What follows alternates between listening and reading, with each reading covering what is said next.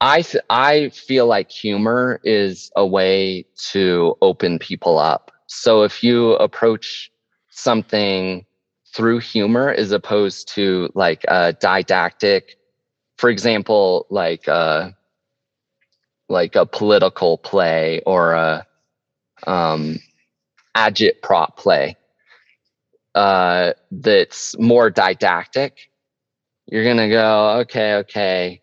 But in a satire or a Bouffon show, nobody's safe. You know, especially in the theater, uh, Bouffon comes into the space and they're laughing at you. Like they're seeing, they see through everybody there. And so there's a, a danger, but a fun to it.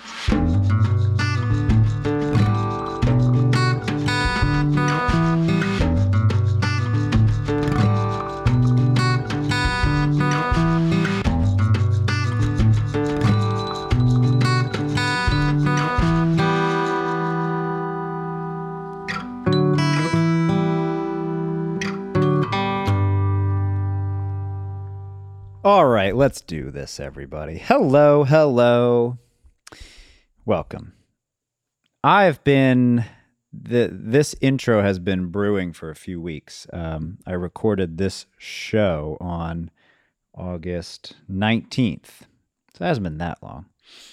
But it feels like there's been a lot brewing, and, and I'll get to why.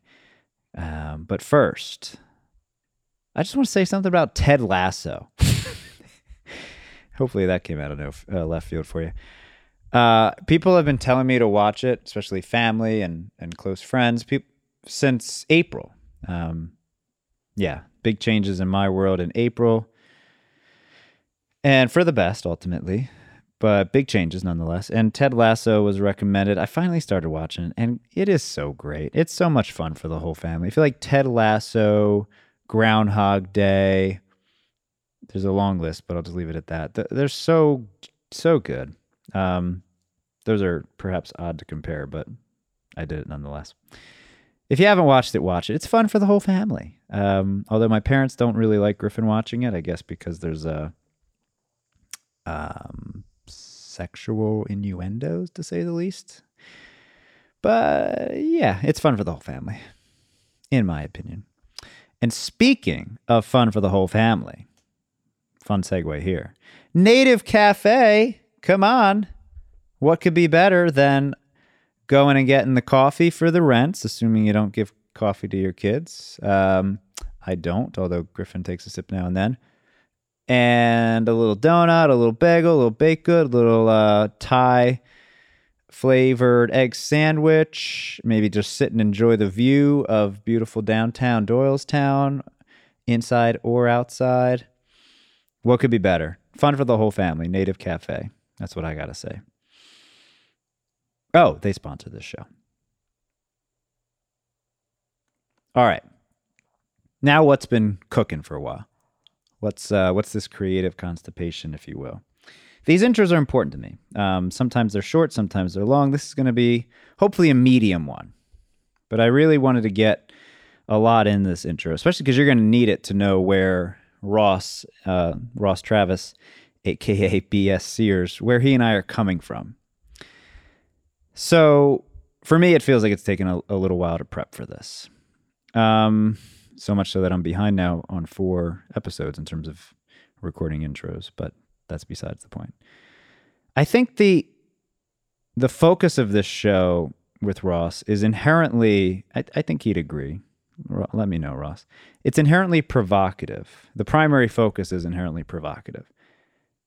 Um, to some extent, Ross's work is inherently provocative in a good way. There's definitely, he is definitely provoking in a, I think, positive way. I love it, and you'll hear more about that as I as I go through the intro.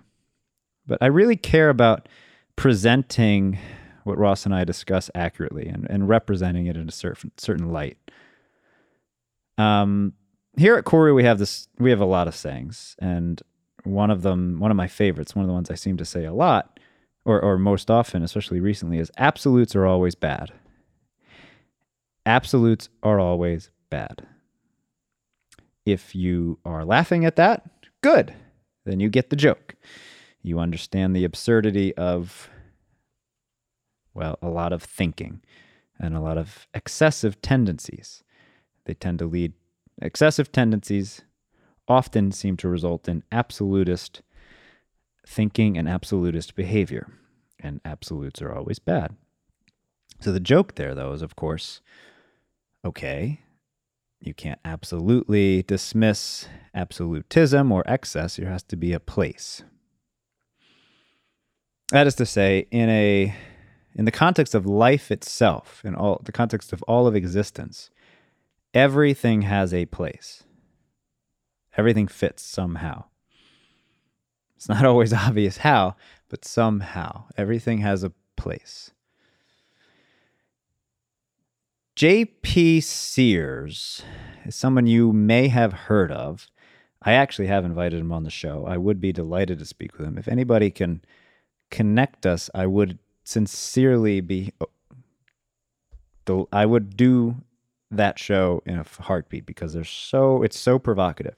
He is a case study to me, a case study in how you can walk the path of a satirist, so to speak, which I think is how many people met him as a quote unquote comedian. I say quote unquote because, quite frankly, he is not funny anymore.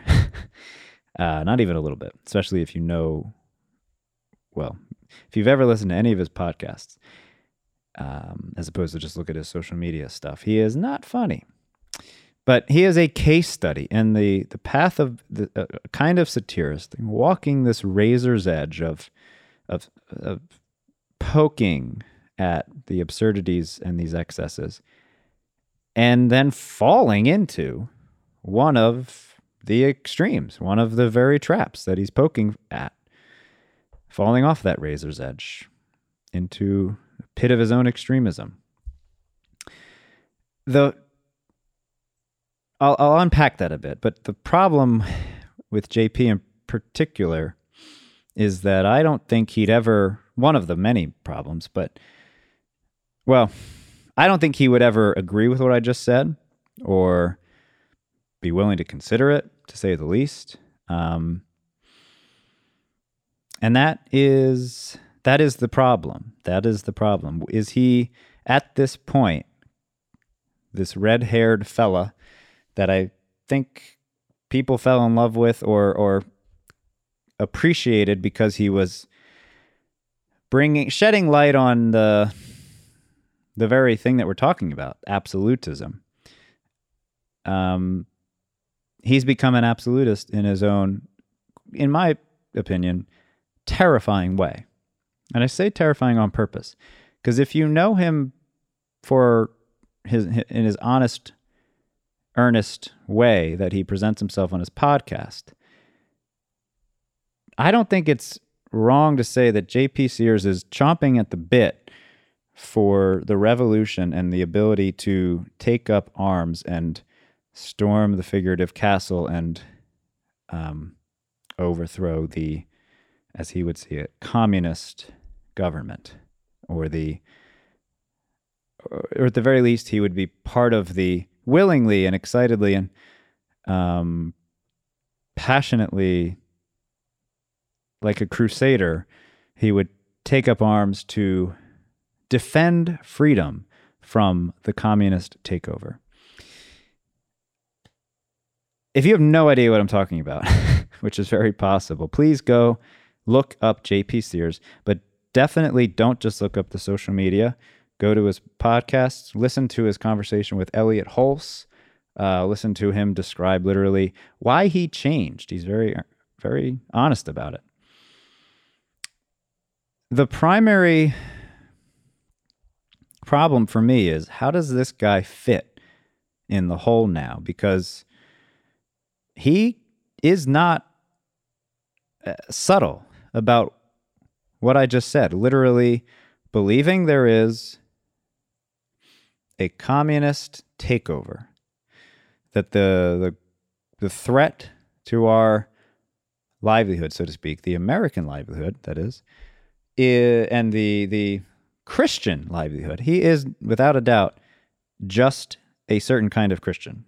and I'm a certain kind of Christian, believe it or not. But he, I'm just not very attached to that label in any in a general sense. He is a very he is a certain kind of Christian who inherently believes he is doing God's work um, in defending the American way of life, American freedom from the communists. And again, if you you've no sense of that, go look into this. Go go see what he's championing.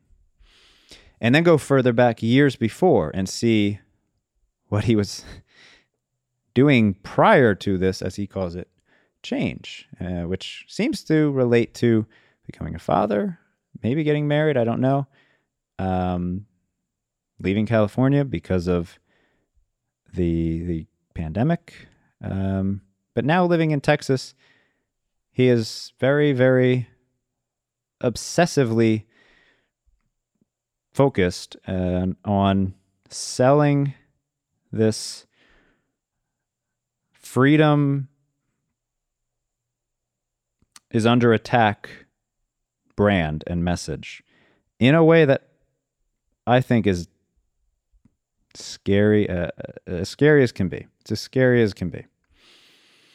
Mostly because he does not seem to question any of it. He does not seem to even notice the possibility that he could be wrong. I am aware, I'm very aware.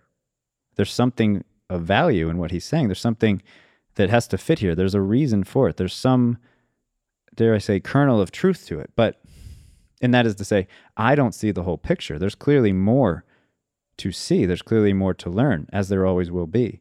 I don't get the impression he even can fathom the possibility that he's wrong or that there's something more to see.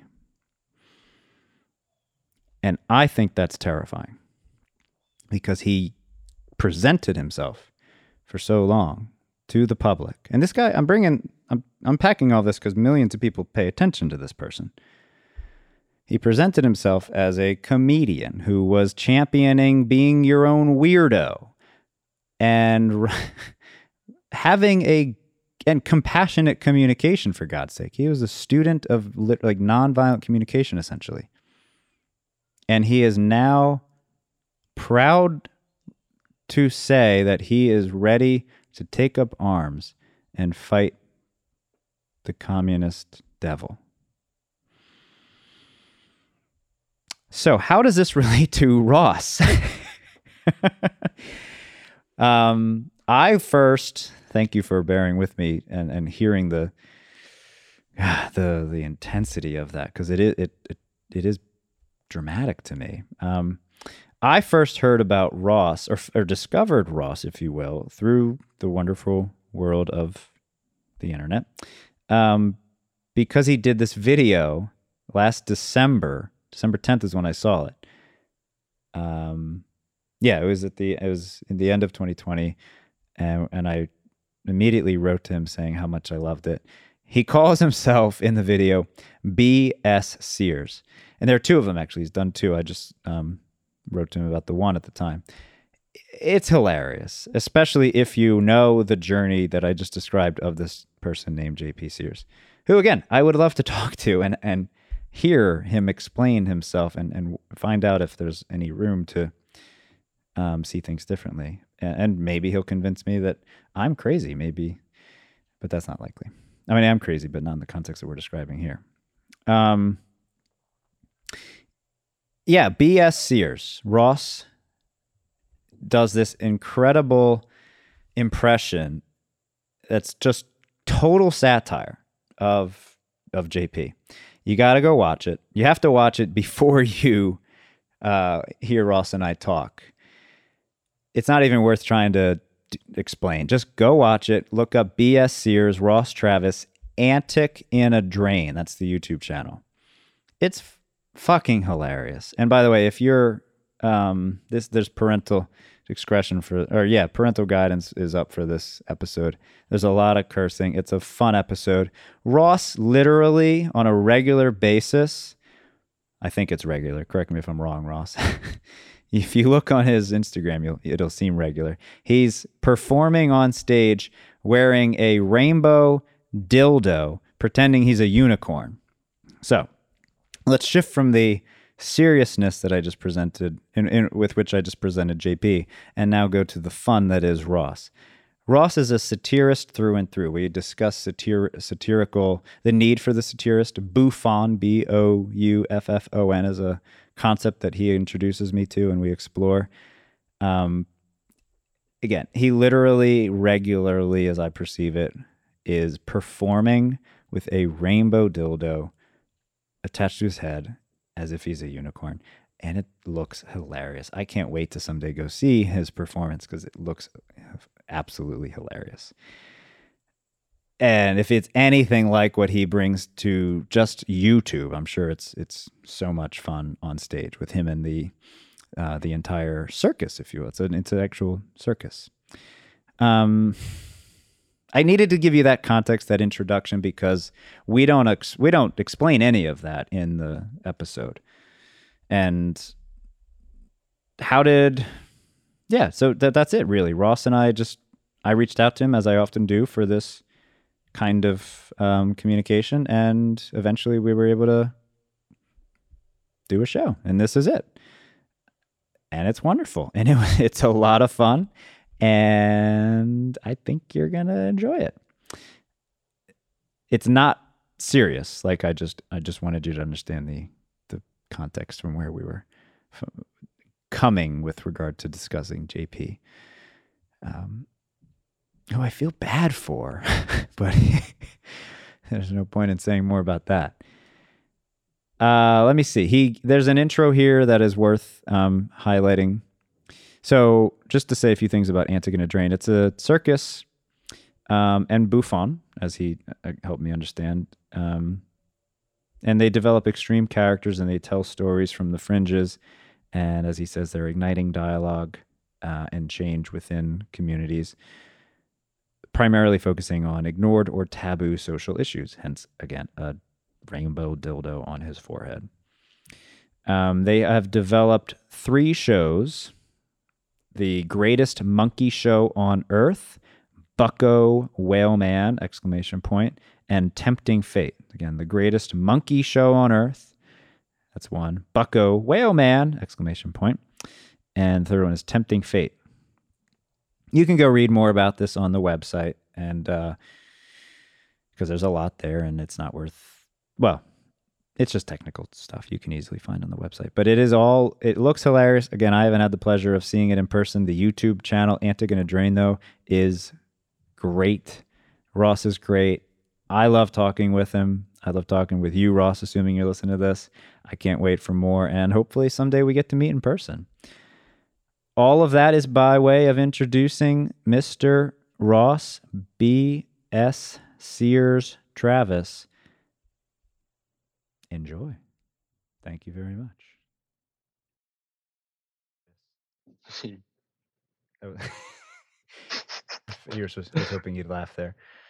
Um, so look, you made this easy for me. The first thing I need to just check in on is um, where the hell is your red hair? that is like I think I might have that in the it's probably in my closet in my trailer right now, yeah. somewhere packed away with was, was other like, like custom things. Was that originally like a Wendy's from when like the burger place Wendy's? Was that originally the idea there, or like with the with the red hair? Yeah, you, well, you were doing like Anna Green Gables or something years ago. Because you did the video last December. I double checked. It was last December. Yeah. Yeah. So, I mean, that is actually a mankini that I'm wearing on my head for that video, for the BS Sears video. So it's like, I got that for some other project that I don't even remember what it was. And then I didn't use it. And then, um, I'm looking you know, at was, it again. I see that. Yeah. It is, it is obviously a mankini, right? Yeah. yeah. And I was like, okay. Then I was like, okay, this is getting out of control. I got to like make a video about this guy because this is getting insane. And, well, um, And I'll- so I was like, but I don't have like red, I don't have a red wig. And I'm like, just don't want to buy one. So what else do I have laying around? And Yeah. then I, I was like, oh, this is perfect. And it's a perfect like metaphor for everything that he's about. So It is, Like- yeah. You don't want to wait. He's not that important. You're going to spend money to have a prop for a video that, fortunately, um, a couple hundred people at least watched by the looks of yeah. it. Yeah. Um, Well, so the the first one, like, did you, the first one, like, it was one of my most viewed YouTube videos, which is still not that much, but it was like six thousand, and it got a lot of, like, I think maybe I oh, posted it on. This yeah. seven thousand. Yeah. So I like posted on maybe like his Twitter thread or something. I was like putting it out on maybe on Reddit and stuff like that. And so um some of his super fans found it and it made the rounds somehow. I, it's hard for me to tell. And it got like, if you look at, at the stats on that, it's about half and half, like Yeah. with rage, like people Three- really pissed off about 389 thumbs up, 281 Yep. thumbs down. Yep. Really- I think it captures uh, the U.S. Um, narrative and challenges pretty well. totally. Yeah. Yeah. Um, Yeah. So Yeah, we're, we, I know you were a little like, I, I- don't know if this is the right word, but apprehensive that we wouldn't have enough to talk about, like if that was going to be the whole conversation, but it- it won't be. It's just the obvious starting place because, you know, Yeah, I'll, yeah, I'll, totally. I'll provide an intro for this, but obviously we've never spoken in person or more, than- Yeah. or in a in any kind of way beyond just texting and stuff, and you know that I, I think you know I love the video. Hmm I think you know that, right? Okay. Well, now you do. totally. You. um, and and talking about JP is not that important, but it is the the general is what it matters because you you use the word conspiritu- conspiritualist and conspiritualism and yeah. I guess give me a little bit about where you were coming from, if you will, last December. It was early December when you made this. Like, can you just unpack it a little? Since Yeah. Most people- So, like, w- I remember years ago when JP started, and he was y- y- making some pretty astute videos about just like the new age community, and it was like gluten, it was fun. Yeah, yeah, gluten and and yeah, stuff like that. Namaste and um making some really good content that was like make making fun and po- poking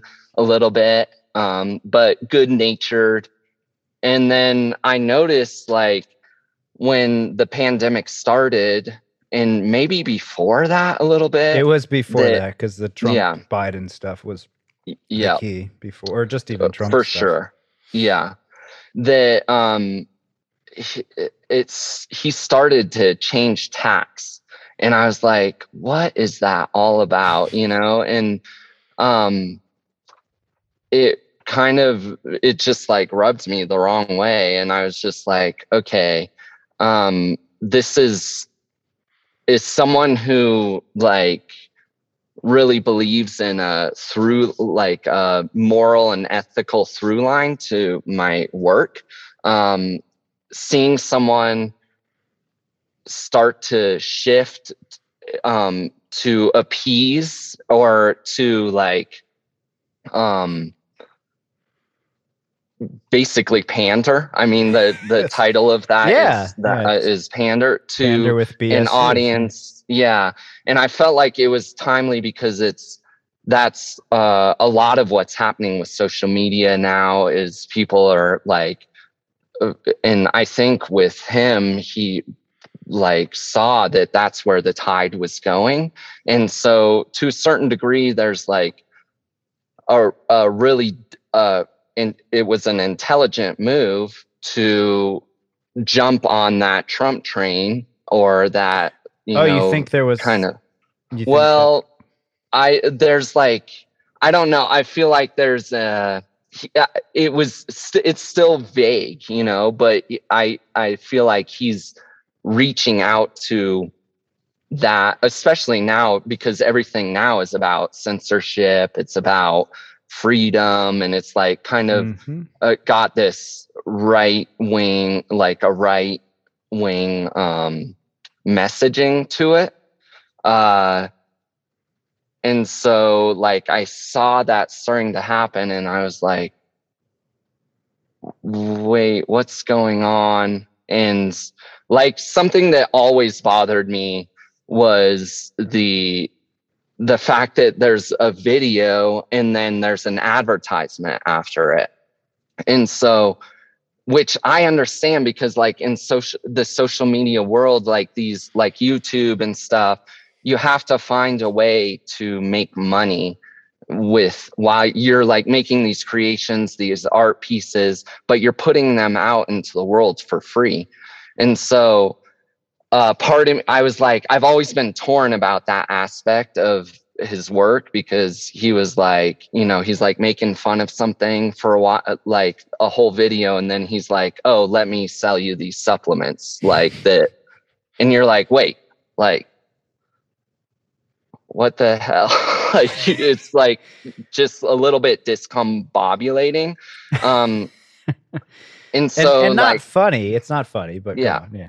yeah yeah exactly it's like yeah it's it seems it feels like hypocritical or something and so that always kind of bothered me but i also at the same time understand especially this last year i was like starting to do more because i come from theater so in circus so i've always created more for live audiences and then the, over this last year i um started this YouTube channel and started making online content, which and and I was saw, you know, in my tact has always been like at the end of my videos, I I have a Patreon page. So I'm like, you know, if you want to see more behind the scenes footage and stuff, come join me on Patreon. I'm and I'm like, I've really tried to avoid selling stuff because I'm a satirist and like Mhm. morally, ethically, I'm like, I, I just haven't seen possibility or wanted to do that. Um, and Well, because you, of you don't want to be yeah, hypocritical, but it, it yeah, that's yeah. for what it's worth. That never crossed my mind that you were even that that could be hypocritical, and and I guess Yeah. we'll just acknowledge that we're talking about Antic in a drain is your that's the whole context, right? That's where you yeah, primarily do your satire. yes, yeah, And it, it is Yeah. hilarious. The video is hilarious, even if you, well, it's especially hilarious, the one we're talking about, if you know the history of, of JP. And yeah. uh, have you ever listened to any of his podcasts I or even have not. I've fought, I like want to, but I just haven't been. I haven't had the time to. Well, yet, don't. so. Let's let's not. But there, if you just look a little bit, and I, I didn't waste any more time than I needed to to make sure that I felt prepared for this chat as well, because it really doesn't need Yeah. to be about him. It's about a broader. I I care more about a broader, the broader phenomenon that he so obviously represents to you and me. And yeah, he talks about to be clear uh, just recently. I think it was like let's see, um, five episodes ago. He literally it's titled "Why I've Changed." So oh, he's not, yeah, he's not exactly ignorant to some of what I mean. I'm sure somebody showed him your video, or at least it may or may not have gotten But the. Yeah, I'm sure he's aware that people are wondering about it. Yeah, and what does he say in that video? Like, what is? Mm, I guess we have to. I don't know. Yeah, Um, here. So worth the paraphrasing, d- yeah. have you have you watched the conspiracy or not watched, but listened to the conspirituality uh, uh, podcast at all? No, but I was going to acknowledge that there's another episode of his that I have listened to with a gentleman Yeah. named Elliott Hulse from Florida.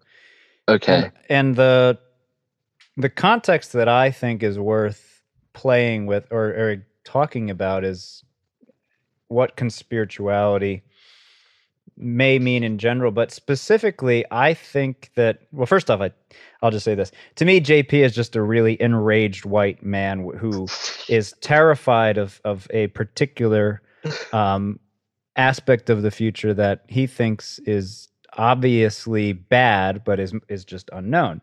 And it's not all yep. that unique. There's nothing particularly unique about him. He's just a guy who's bottled up a lot of rage, and he tried his best to um, let it out in a productive, tactful way. And comedy is a pretty predictable medium for that. And now it's just like, fuck it. I have enough of an audience and enough of a following, and the world and the country is going to shit, and I need to fight the bad, evil communists, which is the whole point.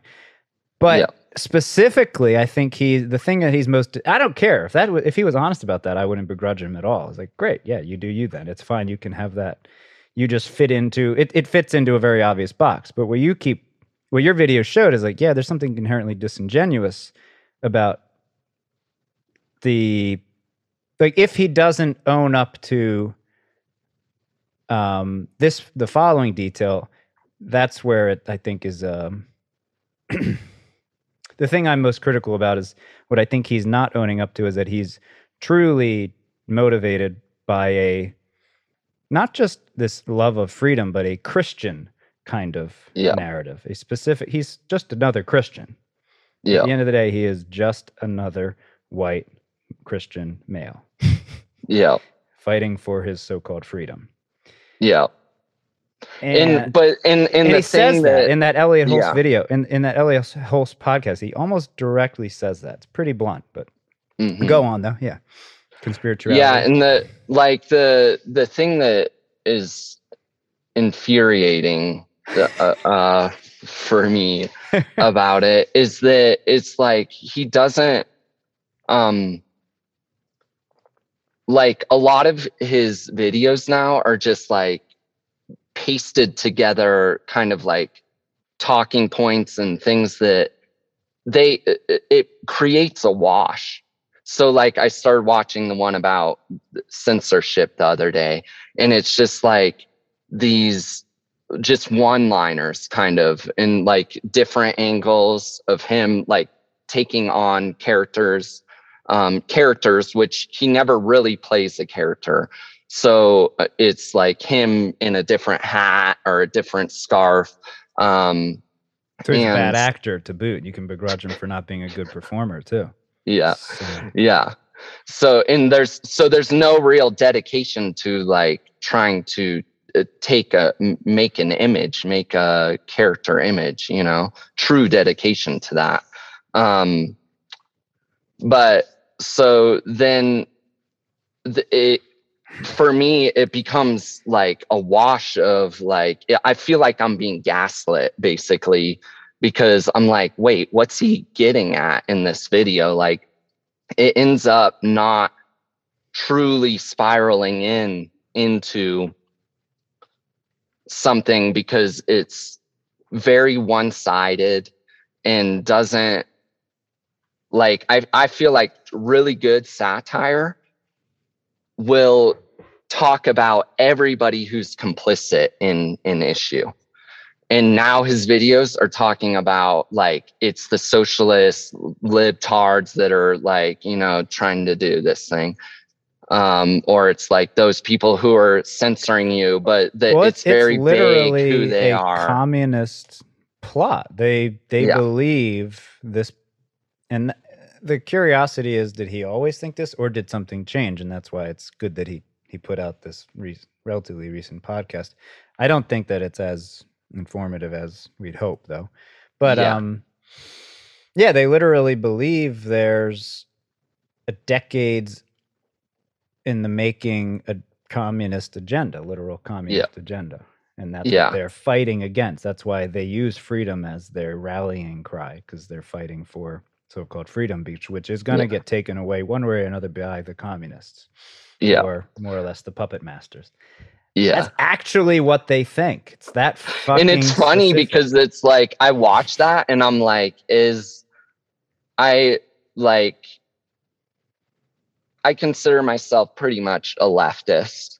and I do not. I'm like, I don't recognize. You run around in any a unicorn I'm like, I want, fr- yeah, I want freedom. I don't want censorship. And like, he rages about censorship, but he's like, got millions of followers on YouTube and is like really doing quite well and doesn't really get censored all that much. And I hit like, I've definitely gotten censored quite a bit. And so, like, what does that mean? What does that not- mean you've gotten censored? Because I don't even Uh, know when I he's got- actually gotten censored. Yeah, yeah. So I was on TikTok over the last year and I got um a permanent IP address ban on TikTok.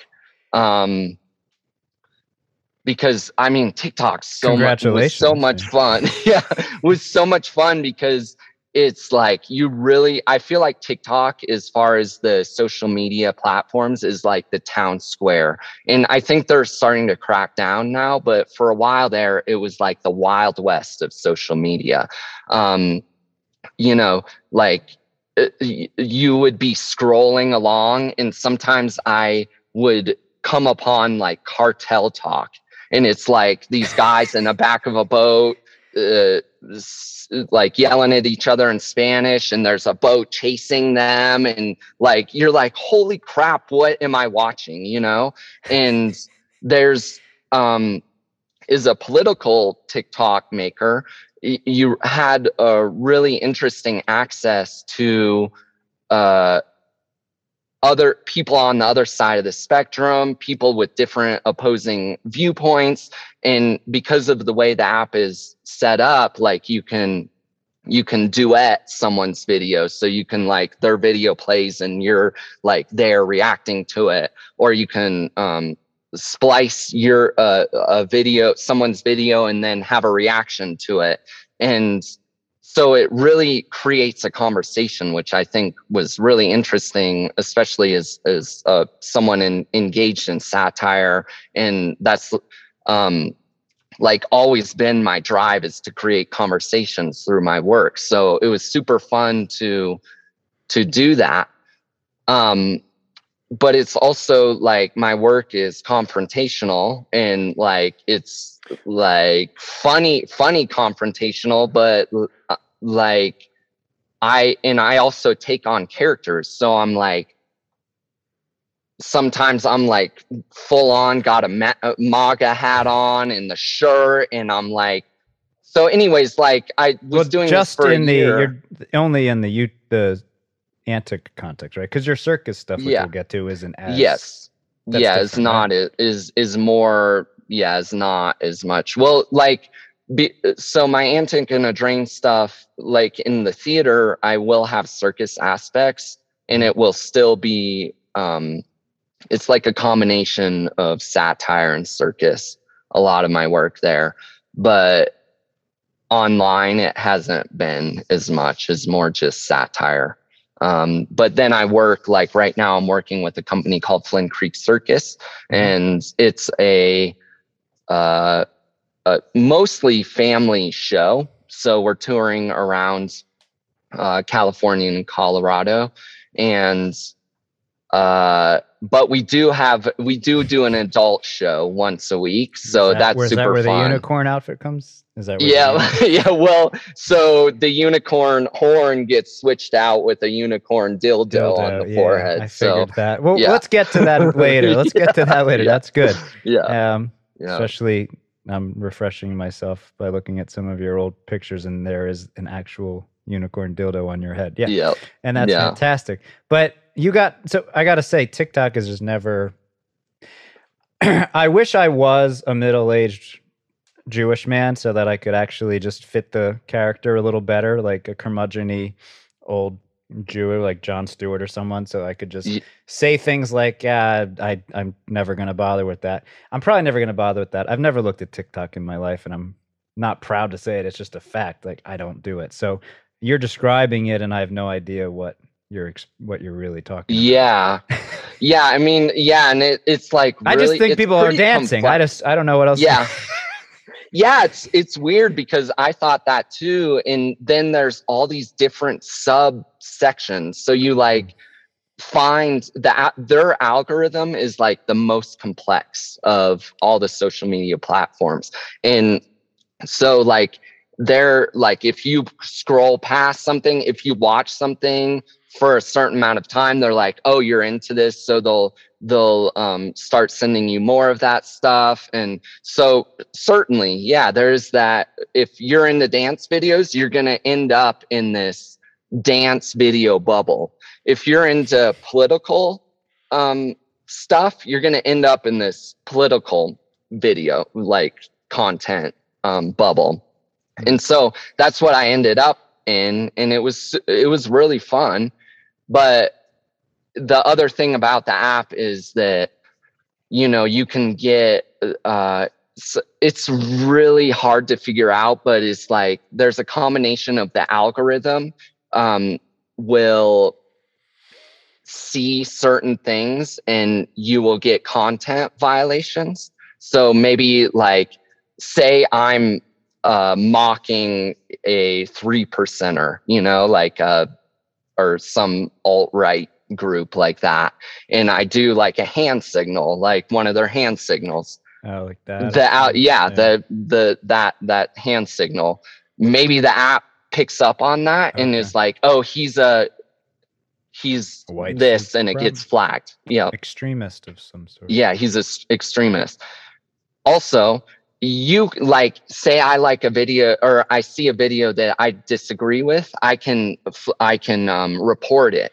And then you know then it gets if enough people report it then it gets blocked and then you have to appeal it and so a lot of that's going on. So that that's very complex. And so i think it was a combination ultimately of me playing these characters that were inspired by you know these actual people on the the the app and I there's like mass reporting groups. So say you and your friends are like, "Oh, we don't like this creator. Let's get them kicked off." They will then start reporting all your videos and then ultimately I got like my phone. I got a full IP address ban and I you know tried to appeal it and and text emailed to them a bunch of times and they were like, um, we think you're a violent extremist. and I was like, what? Like it was, was so wild. Did you have any uh, like TikTok? Yeah, Just like the... they sent me a, a, email and they were like, you know, we think no you're actual a violent person though. It's just like a no. It's just like there was a name attached okay. to it. It was like because I was like emailing, there's like 10 different emails, and I'm like, come on, you guys, like, uh, uh, I'm, you know, I don't know why I was kicked off, but, you know, I'm, I really try to abide the guidelines, blah, blah, blah. Um, but the bottom line is but, you're not yeah. out there bitching about being censored and yeah. Canc- canceled and yeah, I mean, I thinking made a, that your free speech is uh yeah being taken away. Yeah, I mean, and and that's like a, a, part of a broader conversation. I did make a YouTube video just like when, for example, when Trump got um, kicked off of Twitter, there was all of that hubbub about that, and you know, Twitter, you know, obviously is a private company, so they can make their own decisions about that, and um, so, but you know like the free it's it's it, it's gotten to a place where it's really um confusing and and like all the censorship and freedom conversation and i feel like it's um manipulative and is in in the context of what he's doing is playing on the fears and and like playing on the um like the outrage yeah. to get people uh, to basically commodify that feeling and make money off of it is what I think he's doing. And um, as opposed to like we're in a really bad situation right now and it continues to get worse and he's not really thinking about those who are the most disenfranchised and those who are being harmed the worst by this pandemic and by what's going on in the world right now and you know like there's people in other we're so privileged that we have access to these vaccines and stuff people in other countries would love to have that mm-hmm. and i know that there's a whole spectrum of beliefs on whether or not to get vaccinated, so on and so forth. Um, for me, as a performer, I'm not like, sure there is. I think the spectrum is increasingly just one or two colors. Yeah, totally.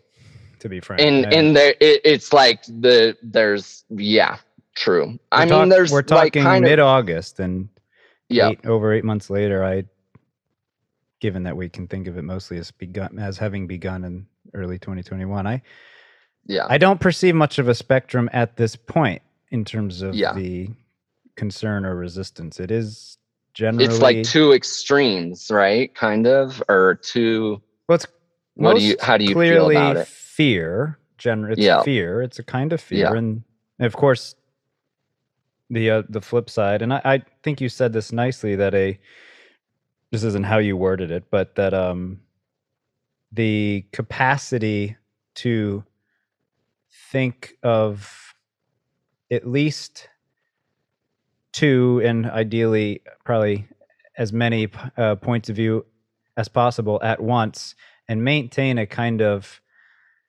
um, openness to to all of them which isn't to say that there's a right and a wrong amid, amongst them all but there's somehow a, a, a value or significance or importance to just consistently understanding all the points of view.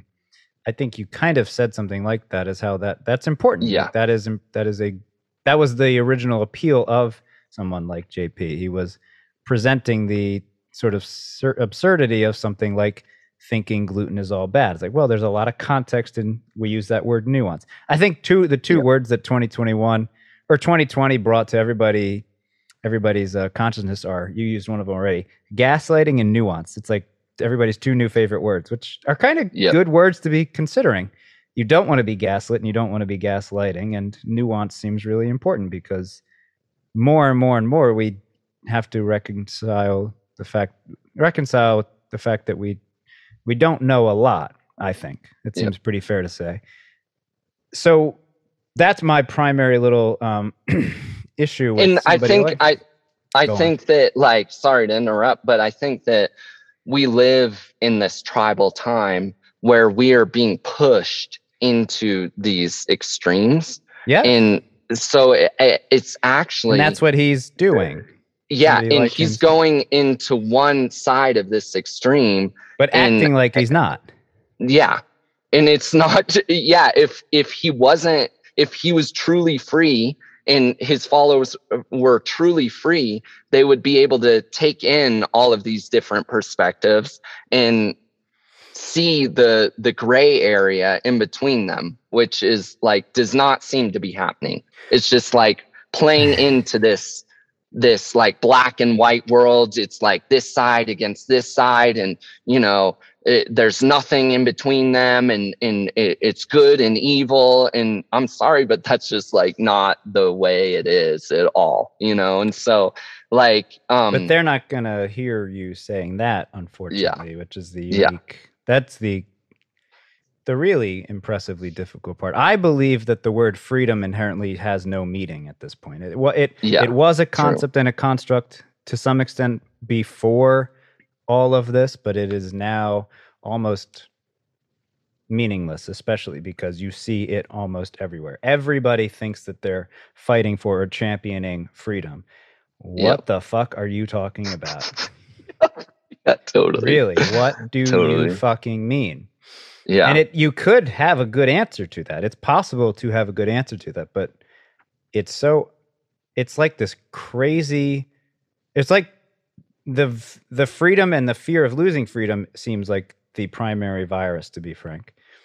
Yeah. That's that's actually And I don't know if it's just an individualism thing that's unique in this country. You said we're privileged. I don't know if that's the fundamental. Yeah, that I mean. I feel like I feel like that too is that from like that's been an interest of mine from the beginning of this pandemic is like why aren't we in this country taking care of each other and thinking about uh collective Mhm. the collective good is opposed to it seems a lot of like me my rights my life that you know it's a lot of me and mine and uh instead of like what's gonna serve.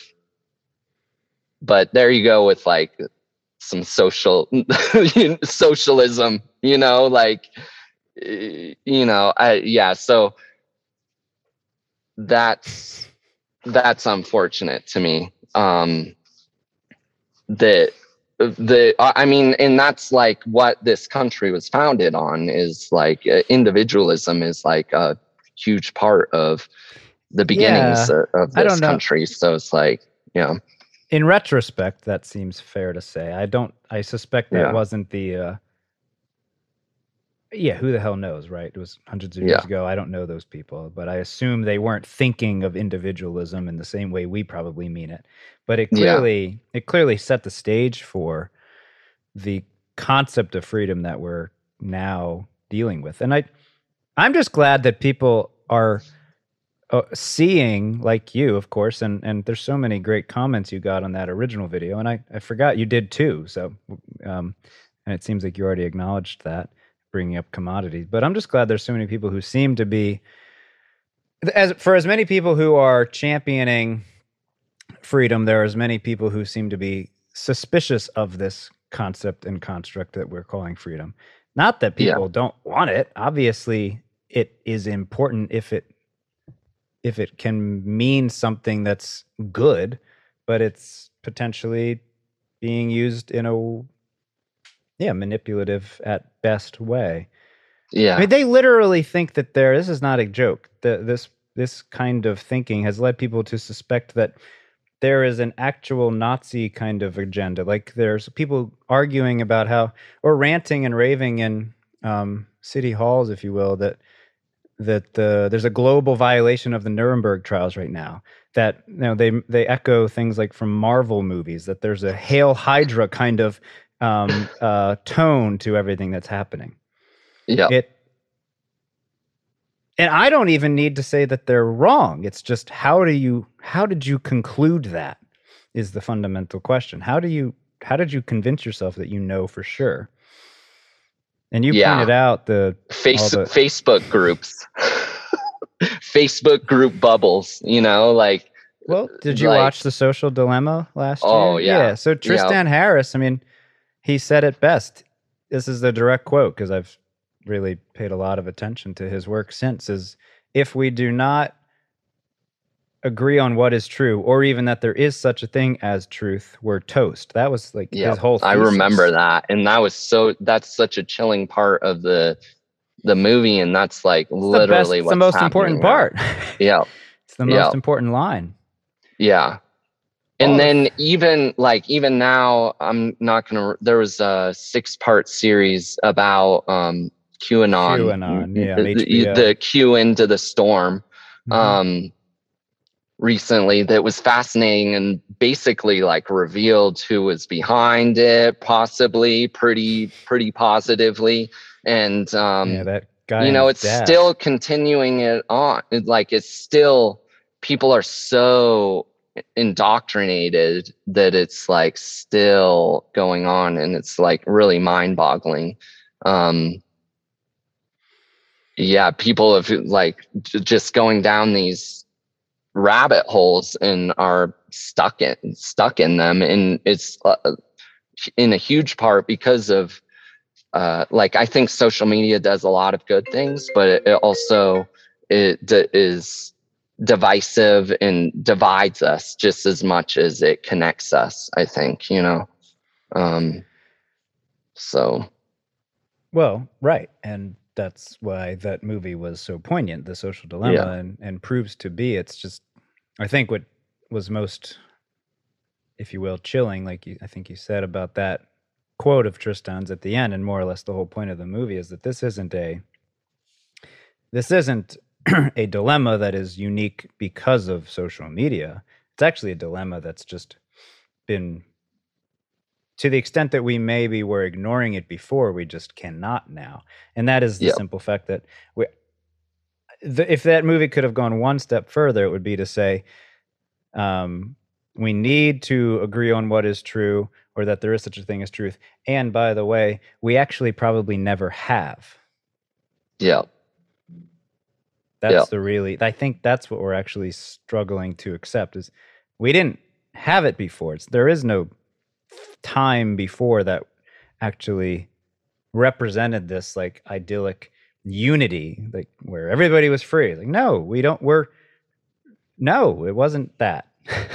there never was that. yeah, and I think um you know you asked a little bit ago about my impetus for making those videos in in particular. And i think part of that is as is a satirist. Um it's important for me to see all sides. And a- actually the form uh, i trained in a form of physical theater called bouffon which is grotesque uh, grotesque grotesque satire form that was um, codified from many different theater forms through history, um, like the Feast of Fools celebrations during the medieval times and the Greek satyr plays. Uh, Native American and indigenous generally uh, tribes like shamans and their tribes.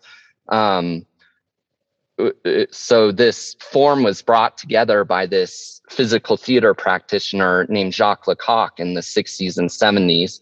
And it's the basically it's like the grotesque outsider comes into the society and because they're an outsider they can see all of the levels of gray area of who's complicit in what ways and what what they're doing. Um, and then they play it out like children in front of the king or in front of the people. And because they're they're the underlings, right yeah, it's like the the king and the queen can laugh at them, but they can also see the truth of what they're saying, you know, and that uh, hopefully it can maybe start start uh, trigger change or social change, um, self contemplation. Um, so as a as a satirist, seeing him go from pretty well playing like that gray area within the like wellness community and um, new age community, like to starting to veer into just want like this kind of one-sided um, playing that almost feels like bully bullying a bit and not really giving do thrift to like all of the players within the scenario. Uh is just like is a satirist i'm like ashamed. I'm like come on you know? Like let's like what yeah. He's um, using the tools that you so um professionally uh in in in, have integrated and admire and respect and know the value of he's using them in a nefarious and dangerous and arguably yeah. uh, manipulative way is essentially mm-hmm. what i think you're saying which sucks i mean yeah. you're yeah you're reminding me of like the shakespearean fool and obviously the concept of a court jester seems pretty relevant uh, yeah the yeah. B O U F F O N. It's pretty neat. Yep. Yeah. Um, and why is that valuable? It's valuable because the alternative is, or well, I'll let you answer that. Why? Yeah. What is the Im- explicit value of something like that? I of of like satire like that. Well, and this, or yeah, of, yeah, yeah. I think that yeah, this this uh, this way of form, engaging yeah. with information and ideas and concepts and the, well, the, the I, collective. yeah. I th- I feel like humor is a way to open people up. So if you approach something through humor as opposed to like a didactic, for example, like a like a political play or a um, agitprop play uh, that's more didactic, you're gonna go okay, okay, but in a satire or a Bouffon show, nobody's safe. You know, especially in the theater, uh, Bouffon comes into the space and they're laughing at you. Like they're seeing, they see through everybody there. And so there's a, a danger, but a fun to it. So I, I feel like the uh, a humor a humor approach opens the audience up so that the tragedy when they bring the tragedy into the space it hits deeper and is more effective so i i and i feel like that too like in in for example like a sacha baron cohen movie oh. he's like makes you laugh but then you get to then like something heavy comes along and you're like what you're more open your lungs are open your body's you're somatically more open to receive that information you know and Uh, hopefully like in really good satire it's like if nobody's safe every it's a communal experience too you know so yeah. yeah, and that was the fun of what we clearly thought we were enjoying. That was what we thought we were enjoying years ago. Like, yeah, gl- yeah, this gluten stuff is a little out of hand and it's funny to laugh at. And obviously, yeah. some people need to not have gluten, and there is such a thing as glyphosate, and we should consider this, but let's do it in this way. And now it's just not funny. I, I yeah, there's a really oh my, eh, I don't think it's gonna work long term. I think I don't. Yeah, I've why, been wondering about that. Yeah. Well, I think that's why he's gonna... getting angrier and why they they are getting. And brought up that one podcast. Like they do not privately. It's not like a bunker that they're meeting in and saying things like "We'll go to war" or "We will take up arms." It isn't private; it's public information. They say these things yep. publicly now. Yeah. Um, that's the only reason that it's not. And obviously, January 6th, like the, it, you can't, I don't think you can ignore it. And yeah. yeah. um, I wish you could. And I, I'm happy to turn off every day and and not think about it, but um, it's it's it doesn't seem like it's like it's good to just ignore it. I think your yeah. approach is extremely refreshing, and bringing up Sacha Baron Cohen is great, especially because you know he's he's a very serious person. I th- yeah. I don't think he kind of like a Ben Stiller. I don't think that there's actually like an innate um, funniness to them. I think they're probably extremely serious. Taking yeah yeah and uh, like a moral underpinning like or an ethical like you can really feel a through line that, that like with Sacha Baron Cohen's work that does not has a tensile strength to it you know through all of his work um and you can you know, maybe you don't like him, maybe he's grotesque, whatever, too grotesque for some folks or whatever. But I, I think there's no denying that, like, he is, you know, there's, there's a, he's not like shifting towards the winds wherever the winds might take him, you know. So I really, uh, appreciate and, and, like value that it, seeing that in a creator who like believes in something you know other than making shit tons of money and yeah. there's an effort you know getting the most youtube vi- video views you know, like yeah. Well, and he rose to f- relative stardom before. I remember. How, how old are you? I'm tw- uh, how old am I? I'm You're eight, 39. like 85, like 86. Yeah. Yeah. I have to think about that stuff. You're about 402. Yeah. So you've been around for all of social media, um, so to Mhm. speak, in the conventional sense. Like I'm 35. I was. It was 2004 when Facebook essentially started, and with a college, my where I got my undergrad was one of the places that Facebook began. So I've seen it from Whoa. more or less the beginning there.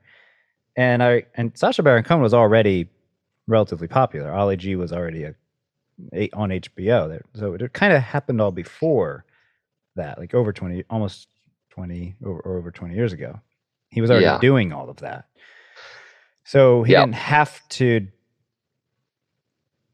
I guess I am acknowledging the potential to un- try to be empathetic towards um, the scared, angry, white religious extremists that I think Yep. These people truly are. Um, yeah, I don't know. You know, They- it's- they it- need to be told it's okay somehow, like everybody else. Like, like he Yeah. just wants to be a, like a, he just wants to take care of his kid and and and probably enjoy his time with his wife in all of the various ways that he can and and power to him and that is good that does seem like the kind of freedom that we all deserve um Yeah. i don't know maybe it, it's just tricky to imagine if sacha baron cohen had to do what he does now would he not be potentially well, how would he do it differently would he be doing things more like you perhaps i don't, I Yeah. know. Well, it, it, it's this is interesting because um, I'll have to I'll send you this, but uh, Trey Parker, Matt Stone got interviewed recently, and I forget it might have just been one of them, and th- they were talking about if South Park had hmm. started now, and they were like, "Yeah, we wouldn't have made it." Yeah exactly you go If we- yeah. They they were like we've been waiting for they've been around what 20 years or something? Oh and no they much were like longer. we They yeah. 90s it was in the 90s okay. Yeah yeah yeah. So they they were like we we've been waiting for this amount of time to be for the outrage. And they they were like because of when we started we g- got away with things. And they were like you know it was the f- one episode cartman had like a gay dog. And they were like at that time that was like a huge thing. Now that's like whatever. But they were like oh we got away with the gay dog. Let's see what else we can do. And because they didn't live in this social media age where things can and I've definitely experienced well, this in hang- my creation, you know, like it snowballs. it's like someone is like takes issue with one little aspect of your video or something and then they tell 10 of their friends their friends come over they only watch that little part. They you know they're all commenting about it then uh, 10 of their friends come and then it's just like everybody's getting all pissed off and and it just like spirals out of control. And like a south uh, south park now might get quelched before it even becomes a thing you know which is really sad to me. Well um you may okay so let's look at that side or it's not even a side. I hate the concept of both sides. I hate that phrase. Yeah. There's yeah. at least there's so many friggin there are more than two fucking sides to say the least. Yeah yeah so, many sides. Yeah um Yeah. but you you literally seem to play a gay unicorn is that is that Yes. accurate yes so well it's like de- there's definitely um so the Well, it doesn't matter, gender hang and on. identity isn't really spoken to Okay. within the piece but there is like Not the important part of the iconography queer iconography and Right. stuff but yeah yeah not the important part of the question. The important part of the Yeah. question was you aren't seemingly suffering from the kind of I guess it's fair to call like woke problem that you just described. Like Mhm. you enjoy it. You don't care about the South Park stuff. I don't care about the South Park stuff. They just did Yeah. all think all those pandemic, those two pandemic videos. They were hilarious last year. They were Yeah. really enjoyable. I'm glad they did them. Um, obviously, it's the people who wouldn't allow or who would be crying wolf because of um, a gay dog in South Park that JP Sears is complaining about, and he thinks that they're motivated by communist um, propaganda. Why? uh, What is the message to those people? How do they, the ones who are um, bothered by, who are triggered, if you will? What? How do they? How do we help them calm down too? Yeah. Well, and, and, it's and you're like not dealing new- with that, right? You're not. Yeah. Oh, I I definitely have been. Well, Well, not personally. so- you're dealing with that from others, but not you're yes. not person. Oh, yeah. It's like really hard for me to get because of the work that I do and stuff. It's hard for me to get triggered by anything. Really, I'm like like other than actually, you know, like the fact that I j- just drove from California to Colorado and literally the entire way was covered with fire smoke. Yeah, I wanted to You get know, that's that's so something- like climate change, yes. You know, uh, all the stuff that's happening. So yeah, I do get triggered by political obviously uh uh in uh uh, uh rage is uh part of the fuel of the work that I do is yeah, but you're uh, honest about it, and that's, that's Yeah. that's the whole thing. Like you're not disingenuous, yeah which yeah for sure okay, but uh, yeah, I the climate change part because you actually did mention that um, the the drought. I remember you mentioned that, and I messaged you Yeah. about how that would be relevant. But um, no, I guess I'm just curious if there's like a particular kind of tool that you could share with people. I don't think my audience is this is the group that cares about gay dogs in South Park, but hypothetically, if anybody listening has a problem with something like that or knows somebody who would have a problem with something like that, I don't associate personally with many of the people who would care about that. All of my close friends are, you know, we tend to, no matter what our identity is in whatever in the various contexts, we tend to all relish in the the uncanny and the absurd and the ridiculous. I think that's part of what makes us healthy, quite frankly, as you clearly Yeah. are uh, aware of. But Totally, do you have a yeah. like tool that you could throw out there to people? Is there like a particular trick that you've picked up on that helps keep you from getting triggered by the uh not the smoke stuff, not climate change, because that is terrifying and we should get to that too. But is there any particular kind of trick that you've well i th- for me it is is it is uh humor in creation and like Oh, there you go. Yeah. you know like for me creating is is my church is my my spiritual practice so is like um writing you know writing thoughts down cr- making those videos um and having a sense of humor about stuff i think is so important for me and is a huge way in which i deal with all of these aspects that are thrown at at us all the time. And j- just like i have my ideas about what is right and what i believe in but i also really try to harbor an open mind and so and that's part of what i loved about tiktok was being able to because i often don't have access to some of these communities that I want my work to reach in order to create conversations with them.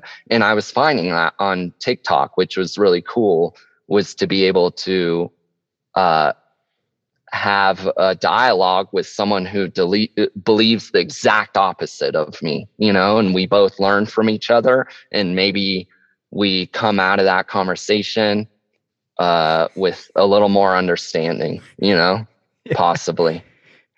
And then sometimes that's not the case at all. sometimes it's like just like yeah fuck you okay fuck you and Yeah, it's you yeah we're not gonna well, yeah we're not gonna find any middle ground you know but yeah Right. Yeah. And hu- humor or even something like there's a certain kind of raw joy that humor hopefully can uh, allow for. But also, the yeah, humor is the most obvious, I think, but the potential for agreeing on something that's beautiful is appealing. The potential to Mhm. cry about something is is there. It's clearly Totally. beyond rhetoric, beyond normal language, beyond the the typical use of the English language.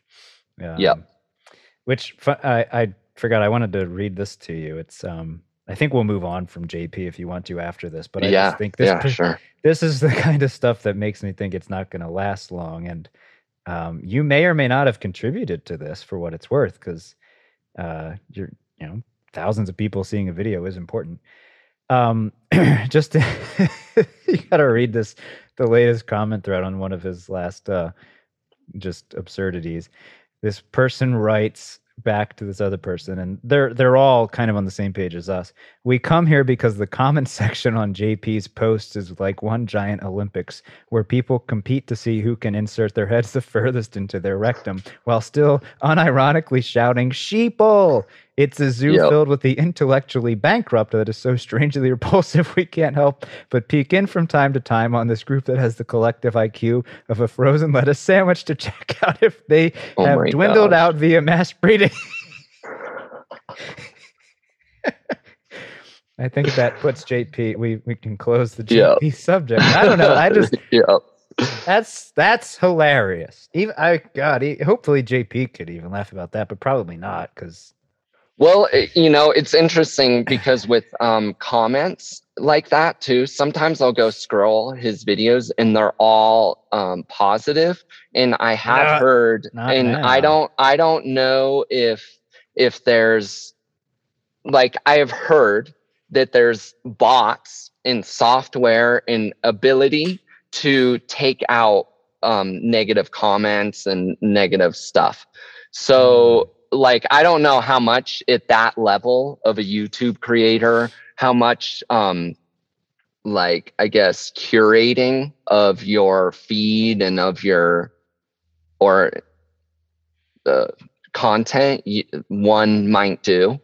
Um, I like like you saw saw in that YouTube video. I had one guy that this was funny. So when I did the one that has all the the thousands of views, there was one guy that was literally commenting it on it every 24 hours. and so this happened for about 2 weeks and it was like every comment I would put on there responding to someone, he would comment on it. So it was like even more than 24 hours sometimes.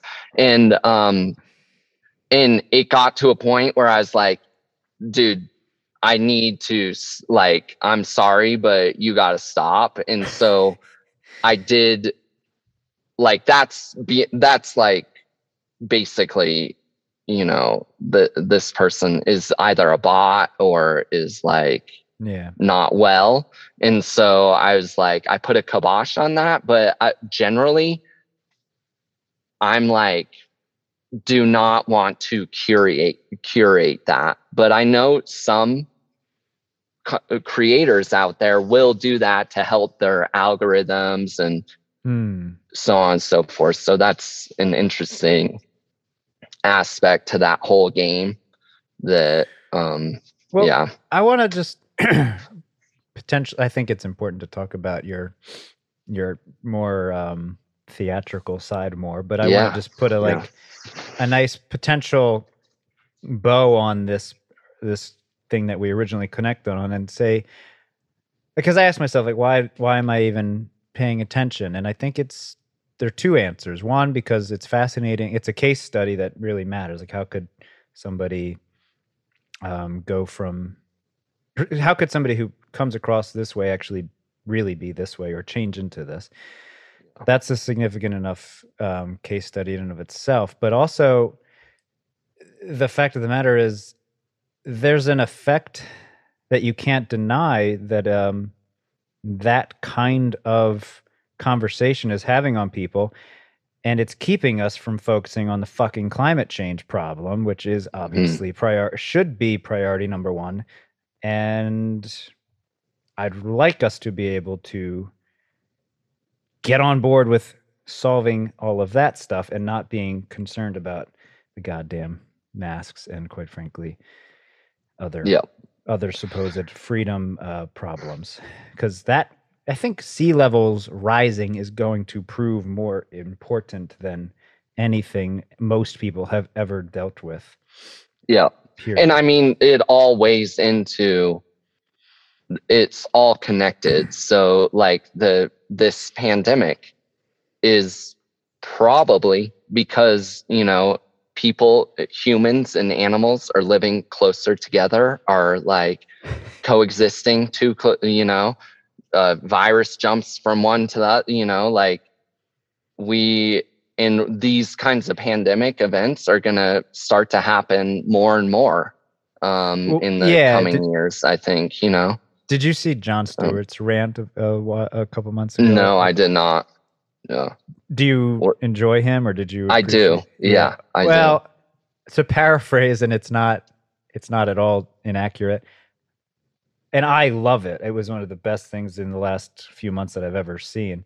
He's on um colbert's show the i guess is it tonight show? Is that what do. does? Yeah, yeah, um it was like the first live show. It was in early june i think that um colbert had done and he had jon stewart on as his first guest i'm it, it's relevant for me because i'm actually writing a book. Not that i want to talk about that but i was researching or i was looking at it again just to get the copy of what jon stewart said. And um yeah you're right. I think that's true about the potential risks of especially deforestation which is the generally bigger subject there or the the more general topic there. But um he he literally just says like come on let's let's not pretend this wasn't made in a lab. Are we kidding ourselves in a very hilarious way yeah, very funny way yeah. um, I think you will get a kick out of it, but also like, yeah, Jon fucking Stewart. That's yeah, he's probably right. probably right.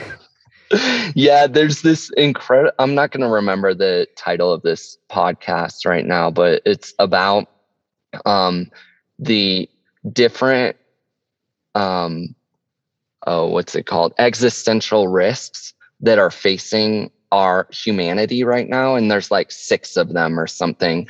And, you know, there's the climate, there's like other ones that he talks about. There's like, you know, um, you know intergalactic stuff like um universe stuff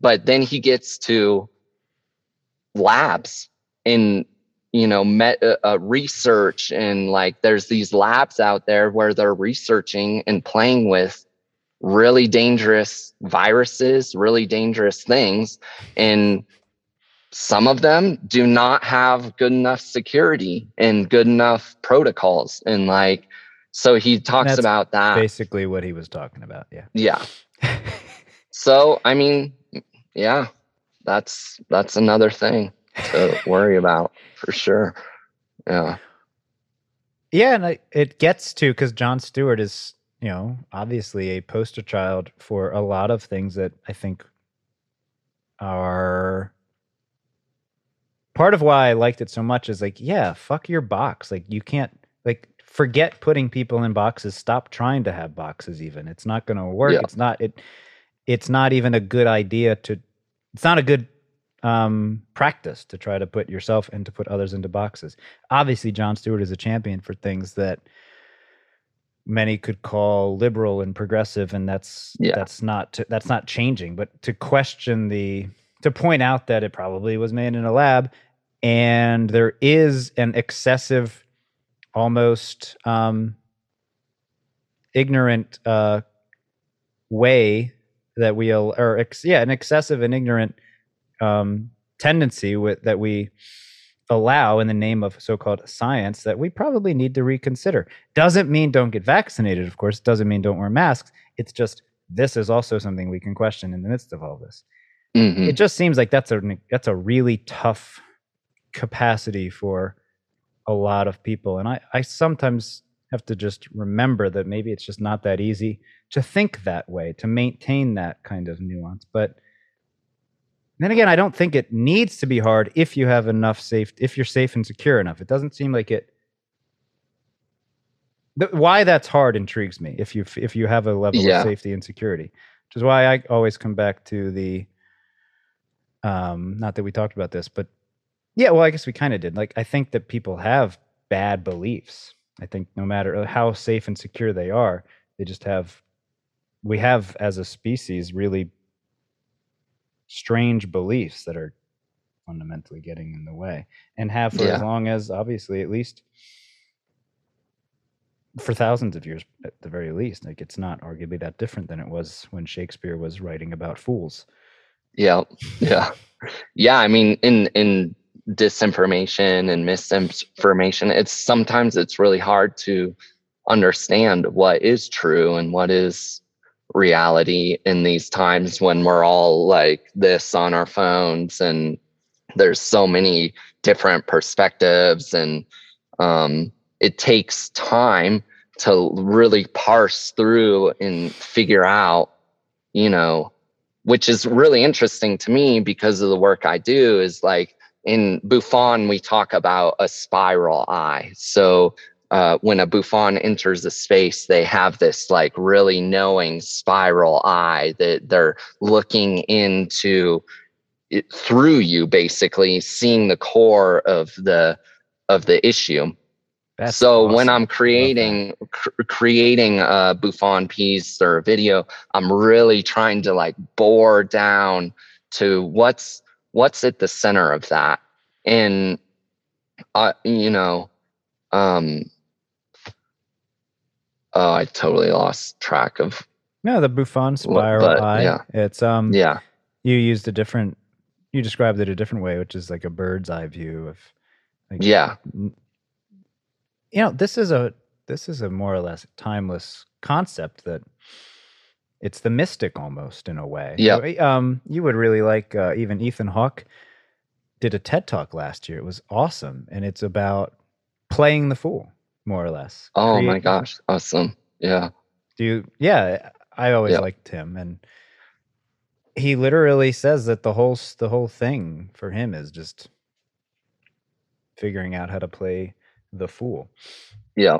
And uh, and there's a questioning in that in the fool. You know, like King Lear's fool is Mhm. always like um you know, questioning him and like making fun of him for what he's doing and and he has that special place. And so I I really do try to li- live life in that way of like questioning things and and making fun making them seeing the games where the games are and you know laughing at it and and showing it um and cra- uh the book crazy wisdom crazy wisdom am i saying this That's there's a book, called crazy wisdom by the life and um, times of uh that's a movie. Um you see that. You looking it up? I'm not. Uh I'll have crazy to look it wisdom it's there's a is it a there's a book. Related yes. Buddhist? Yeah that's yeah. Crazy wisdom yep. And you you kind of This are is- describing a yeah it's it's an incredible book. I highly recommend Dharma it. And Ocean. ta- yep. And he Uh, talks a lot. It, it's got a lot of similarities to uh bouffon kind of life just like always in the mo- just always being in the moment and um you know it, leading a life of of fun and uh spontaneity um yeah, it- and just like que- like questioning th- uh, things um well, it, it's kind of the thing that we all, or at least actually does unify us. Like, I think, you know, even the Christians are actually united with the, uh, whatever other group, the other, uh, any, it, it really is at the core of every construct, like to become sort of a, a mystic and laugh about, to Yeah. have a will, an ability to just be in awe of what of what is around you and what is essentially. And there is a a mysticism to that. A sort of you mentioned uh, shamans earlier. There's a you know that is a universal capacity. but i feel like so many religions or people within religious spiritual groups lose sight of that and become Well, they do. like they they yeah they go dig down deep into um some of this like more uh what do they, we call it war cultural war type of stuff yeah, the Um, dogma. I call it absolutism. Yeah. That's my catch-all term for it at this point. That's my, which is fat is like i'm also fascinated in extremism. So i'm like it's a f- anything that's extreme extreme beliefs extreme anything i'm like i am like a magnet on that because it's you really wanna, interesting You want to poke at it, right? yeah i'm like oh i want to see where i can uh what i can pull out of this and i think that's what uh, probably drew me going back to the bs sears i was like oh this guy's getting extreme like i there's some holes here to poke you know But that and is there's the, something yeah that's value. That's the value because you keep people in line. Like the, I mean, we all know the fucking George Carlins and the comedians of the world Yeah. are sometimes the wisest folk and the ones that keep things from, like they keep track on it. They keep you from getting extreme. Because like, wait a second, really? That's pretty odd, don't you think? Oh Yep. wait, yeah, it is pretty odd. Okay, yeah, I won't do that. yeah yeah totally It's incredibly so it's true. incredibly value uh, valuable. It has been for centuries and I I guess ideally we would just have that more of us would be better at that on a moment to moment day to day um era to era uh phase and not de- not be so the, the I'm curious why there is such a propensity for that extremism and I, or absolutism and I don't think Yeah, it, I don't because I don't think it has to be. Well, now Yeah. seems easier because of the, like you said, there's six existential crises, and if you're not Yep. aware of all of them, you're probably at least aware of one of them. But it- yeah and like- everybody's terrified and just like oh what's you know you know like you're talking about white males are like oh my power's going away. Oh my gosh like um and to a degree and yeah that's happening you know the the country's getting this country's getting more diverse and um equitable and i can see how that is terrifying and um but you know uh pro- such is the price for progress. Well, such as the and uh, in equity and like all that's like should be good and like moral in the world you know? Yeah. The, I mean, I'm sure you've been intrigued or curious about somebody like Jordan Peterson, for example, and yes totally. why know, and and he and Russell Brand have had some interesting conversations, and, and he's technically a comedian, another one of those sort of fools, if you will, or at least tries Yeah. to be or has tried to be. And um, there's a quote that Russell uses from Peterson a lot. It's um that basically there's no need to annihilate category as we move towards a more equitable um, society and culture and I think that is an easy thing to understand. Like you don't want to, as we create more equality, if you will, and equality of opportunity is the phrase, I guess, and and uh, establish a seemingly more equitable culture, which is a hard thing to not want to argue for, of course. Um, Yeah. Do we have to lose our differences? No, no, of course we don't. In fact, Yeah, that, no. and obviously that would be swinging from one. I'm not even sure we're at the opposite extreme, but that would just be another extreme. And it seems like there's this concern. I try to understand what that concern is about, like that we're gonna again, it's the same kind of thing about communism. Like we're to just repeat the the horrors of the 20th century. I mean, Jordan Peterson, I'm convinced, literally like stays up all night worrying about like the um, Stalin coming and, and capturing him, and and that's I feel bad for the guy, but um, it's also an important message. Like, yeah, we don't want to go to any extreme. That's a potential extreme. But clearly, we need to move in that direction. It doesn't necessarily have to be that way if enough of us are smart enough to recognize that biology requires difference and uh, life requires distinctions and diversity. Like, I think the the kind of inherent um, pitfall of any of those arguments is like, well, you're ultimately kind of getting lost in your own um, you're chasing your own tail in a way. Like mm-hmm. everybody, there we're not going to lose the diversity. There isn't any, there isn't enough diversity in a particular context right now, and we need more for certain reasons. But we don't need to lose. We're not going to lose diversity. Yeah, and the argument for losing power as white people has has very little depends on what the power is for or what the context of the power is. Um, why are you and I not uncomfortable with that? We're both white yeah. men. You're 400 years old, so you've seen a lot more. But why are we not afraid of that? I think it has to do with the fact that there's maybe just a more, maybe we're just more rooted and trusting of the the um I guess the eh, the liberal education that that we can bring to the table. Like there's an intelligence. Like it's not. We don't have to become. We're not woke in the like annoying yeah. way. Yeah. Clearly. yeah. You're not championing clo- uh, censorship or or um, anything that would keep somebody like Jordan Peterson up at night. You're not. Yeah. We're not concerned about really whether or not you get the pronouns right. It seems. I'm saying yeah. we because I feel pretty comfortable with you at this point, but mm-hmm.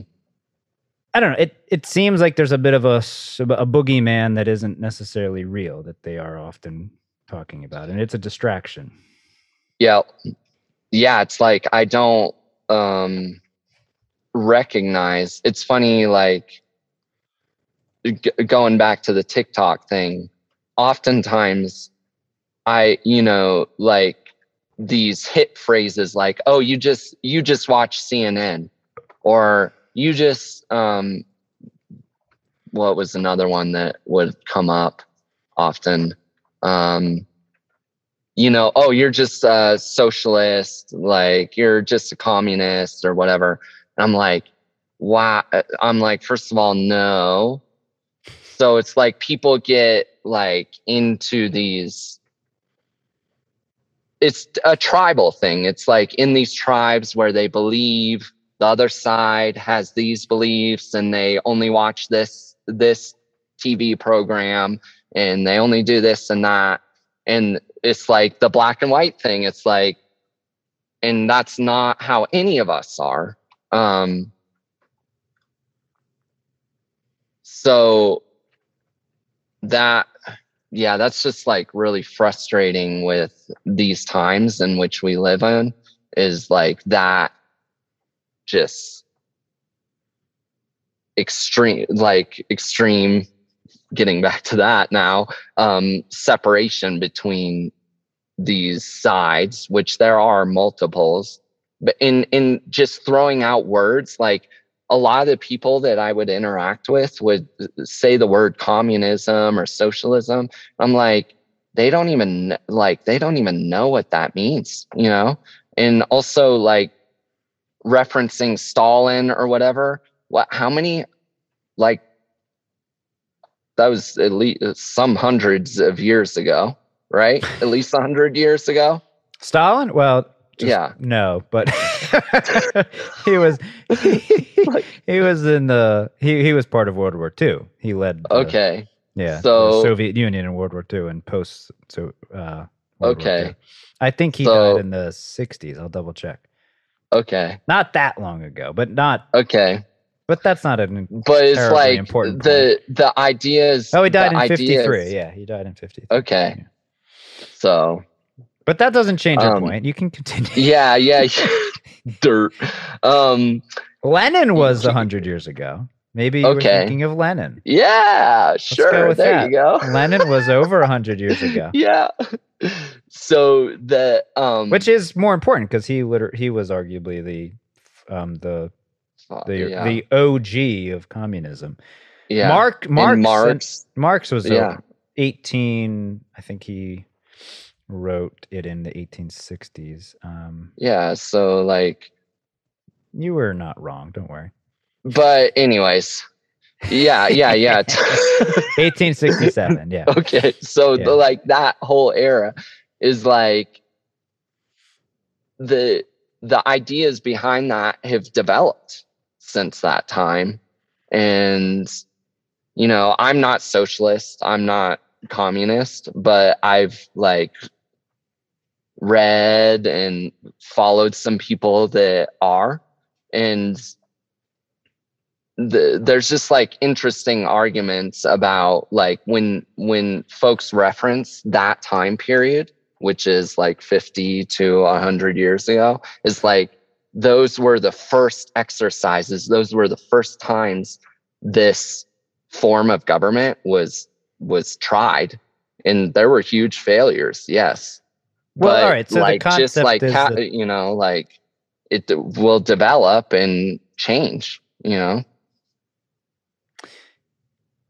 Yes, the history of communism is not like a one um one size fits all or this it always looked the same.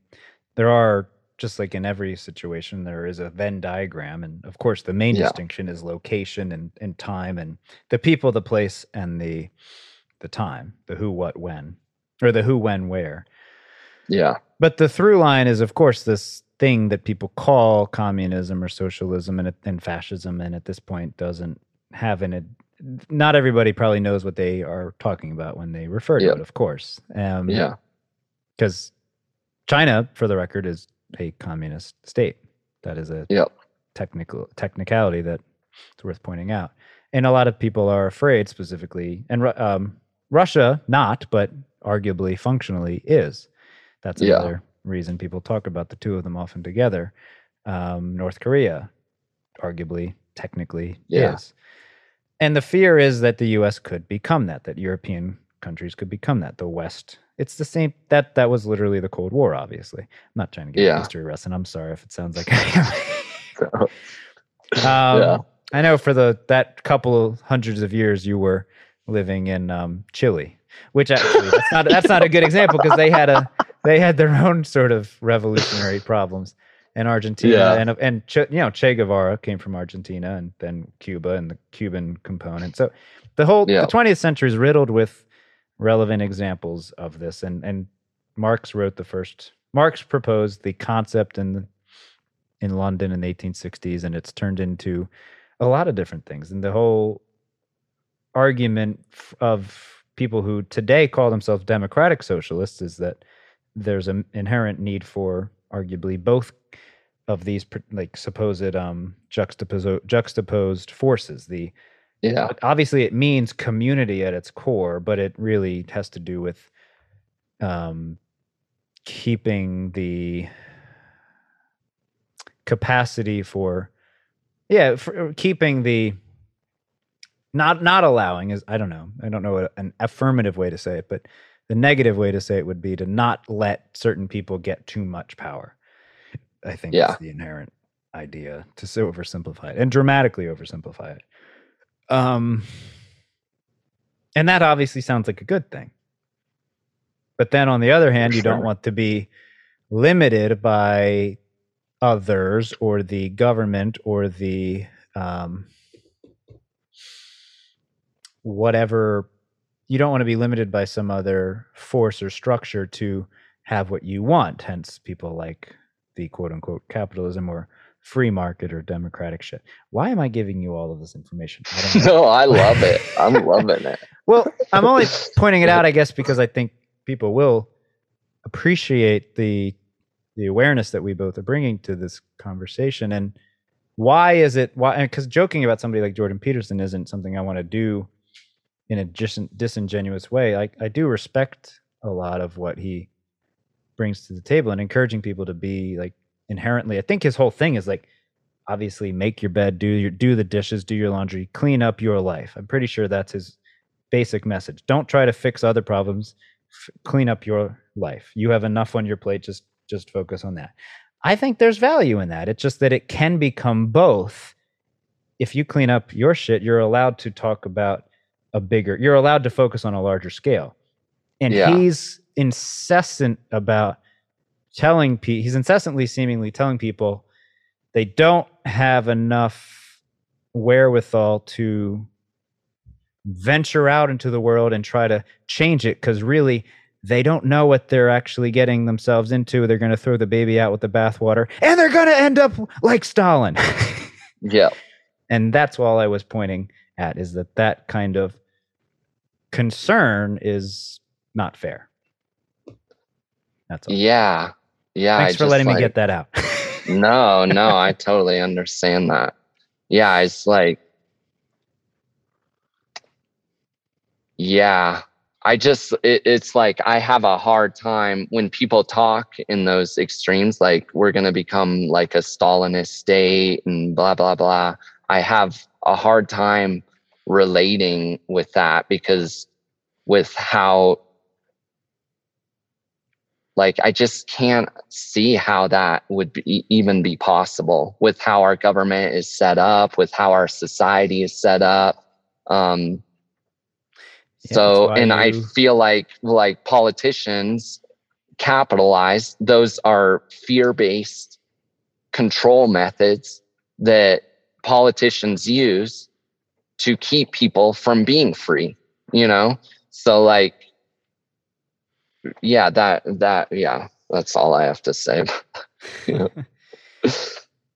And I, I'm not sure that there's a deliberate, um, organized effort on anyone's part to yeah. like like people behind the scenes saying this is how we're going to make sure that we defend freedom. We're going to um, continue to push this particular maybe at fox news there's that i don't know Yeah. though for sure but i yeah but like you hear it about doesn't even like, matter for really. for example like with uh trump won a big uh part of the cuban vote in florida because of his rhetoric about socialism and you know biden's going to bring this socialist agenda and although biden's like the farthest thing from a socialist that you like you could think of kind of. Um so like there were you know stu- uh, studies done about that and he so that kind of fear um dog whistle kind of politics definitely exists you know and they use those those catch terms and then you know people in it's on fox news and then people just start regurgitating it and you're like wait do you actually know what you're talking about there? You know? And like in some of these states uh, uh, um so, uh, red states especially have these like farm subsidies and these social programs that are helping them. And then at the same time they're like railing against socialism and you're like wait do you realize that you know these grants are going to help your farms um, exist? Do you realize you are relying on on uh, socialist uh, principles and like so there's just like again not uh understanding or folks aren't like curious enough or they don't have the time which i think is a huge uh, aspect of this. When people are working so much they have to work two three jobs to make a living and they don't have time to really take in the news and and truly investigate and find out about what like the word socialist is or who Stalin was or whatever, who lived hundred years ago. just kidding. I'm I'm just glad I I'm just glad I knew all of that as uh, Yeah. relative- so Yeah, that's apparently I awesome. Remembered a little bit. Um, yeah. Well, what you're getting at is the. I think this is the problem again with the uh, the not just internet, but specifically the media, the capacity Yeah. to look. I don't. I have a. I had a really really good education. I Yeah. grew up, and I and I also I'm very disciplined and educated myself, and I continue to see that might have just not been the norm. That might Yeah. have just actually maybe I'm realizing, or yeah, maybe that isn't actually as normal as I um, have. thought. Yeah, no, I think education in this country is like severely lacking in this past year has really revealed that in like ways that had been under the surface for a long time, but now we've really got, gotten to see the extent to which that is the case, I think. Yeah, and I Yeah. think that I think this kind of highlights the general problem that something like what you put out there really speaks to, and a lot of what you as the uh, the satirist and the fool, and I love all of that um, represent is that you know we have this pretty cool task that seemingly has never been there before. You know, even when Stalin was alive and Lenin was alive and Marx was alive, we want to basically permit each other to have this kind of um, you know sovereignty is the word people like to use this absolute relationship to whatever you want to call it the universe god existence like we're we want to permit that for each other. It's kind of i think what we call democracy. It's sort of the and i Mhm. think that's kind of the thing that people are talking about when they say freedom. Like they want to be free in that way to have their own relationship with existence or again god or whatever you choose to call it. But on the scale that we are trying to do that i don't think we've actually realized the extent to which we're not um we're we're not actually going about it in in a very intelligent way. We haven't evolved our um our tools for it. And and we can. In in fact there's another it's a funny way to oh tristan himself actually um said this. He often has said this. I think it's one of the motivating quotes that he didn't say it in social dilemma but he always says this edward o. Wilson is this guy that he references a lot. He says the real problem of humanity is the following. Have you heard this before? No. Okay. we have paleolithic emotions medieval hmm. institutions and godlike technology. So paleolithic emotions that's the programming medieval institutions stupid or outdated ideas and concepts and constructs and godlike technology you know the ability to influence hundreds or thousands or millions of people with your fucking fingers Yeah. and it is a terribly dangerous uh, issue obviously if we don't um, figure out how to navigate that better Yeah. that's the quote though the paleo- paleolithic emotions medieval institutions and godlike technology Yeah. That's that was a lot of So what was true. behind tristan's work there in that movie and in and now with him he does this thing called the center for humane technology yeah. Yeah, that's wow. yeah, that's so true. Oh my goodness. Can you hear the rain here? it just started It's like pour it's like pouring oh, down. oh really. Yeah. Yeah, it's really funny. Um Well, let let's so you're I'm looking up the, the name again. You're in um Snowmass, Colorado. yes. And you're part of this one I can't believe we took this long to get here. Tell tell me for a little bit, and I, I actually will probably um wrap us up relatively soon and um because I have to get the I have to get home by a certain time. Um what can you yeah, tell this is the Flynn Creek Circus. That's in Snowmass? yeah Colorado, so right? uh, my my other life other than a satirist is i'm a circus a performer unicorn and- with a dildo. yeah yeah so i'm like in uh in the circus world i'm a physical comedian and a chinese pole artist so chinese pole is uh, uh 18 to 20 foot vertical pole um that you do acrobatics on. Climb and do flips and all kinds of drops and stuff on on there. And so yeah right now i'm doing a tour with this with this company. And it it, it was a california mostly uh, rural communities in california. And then we popped over to colorado for two spots in avon and snowmass and the show's called fairy tale and it is like it's very much influenced uh, by this time that we're living in.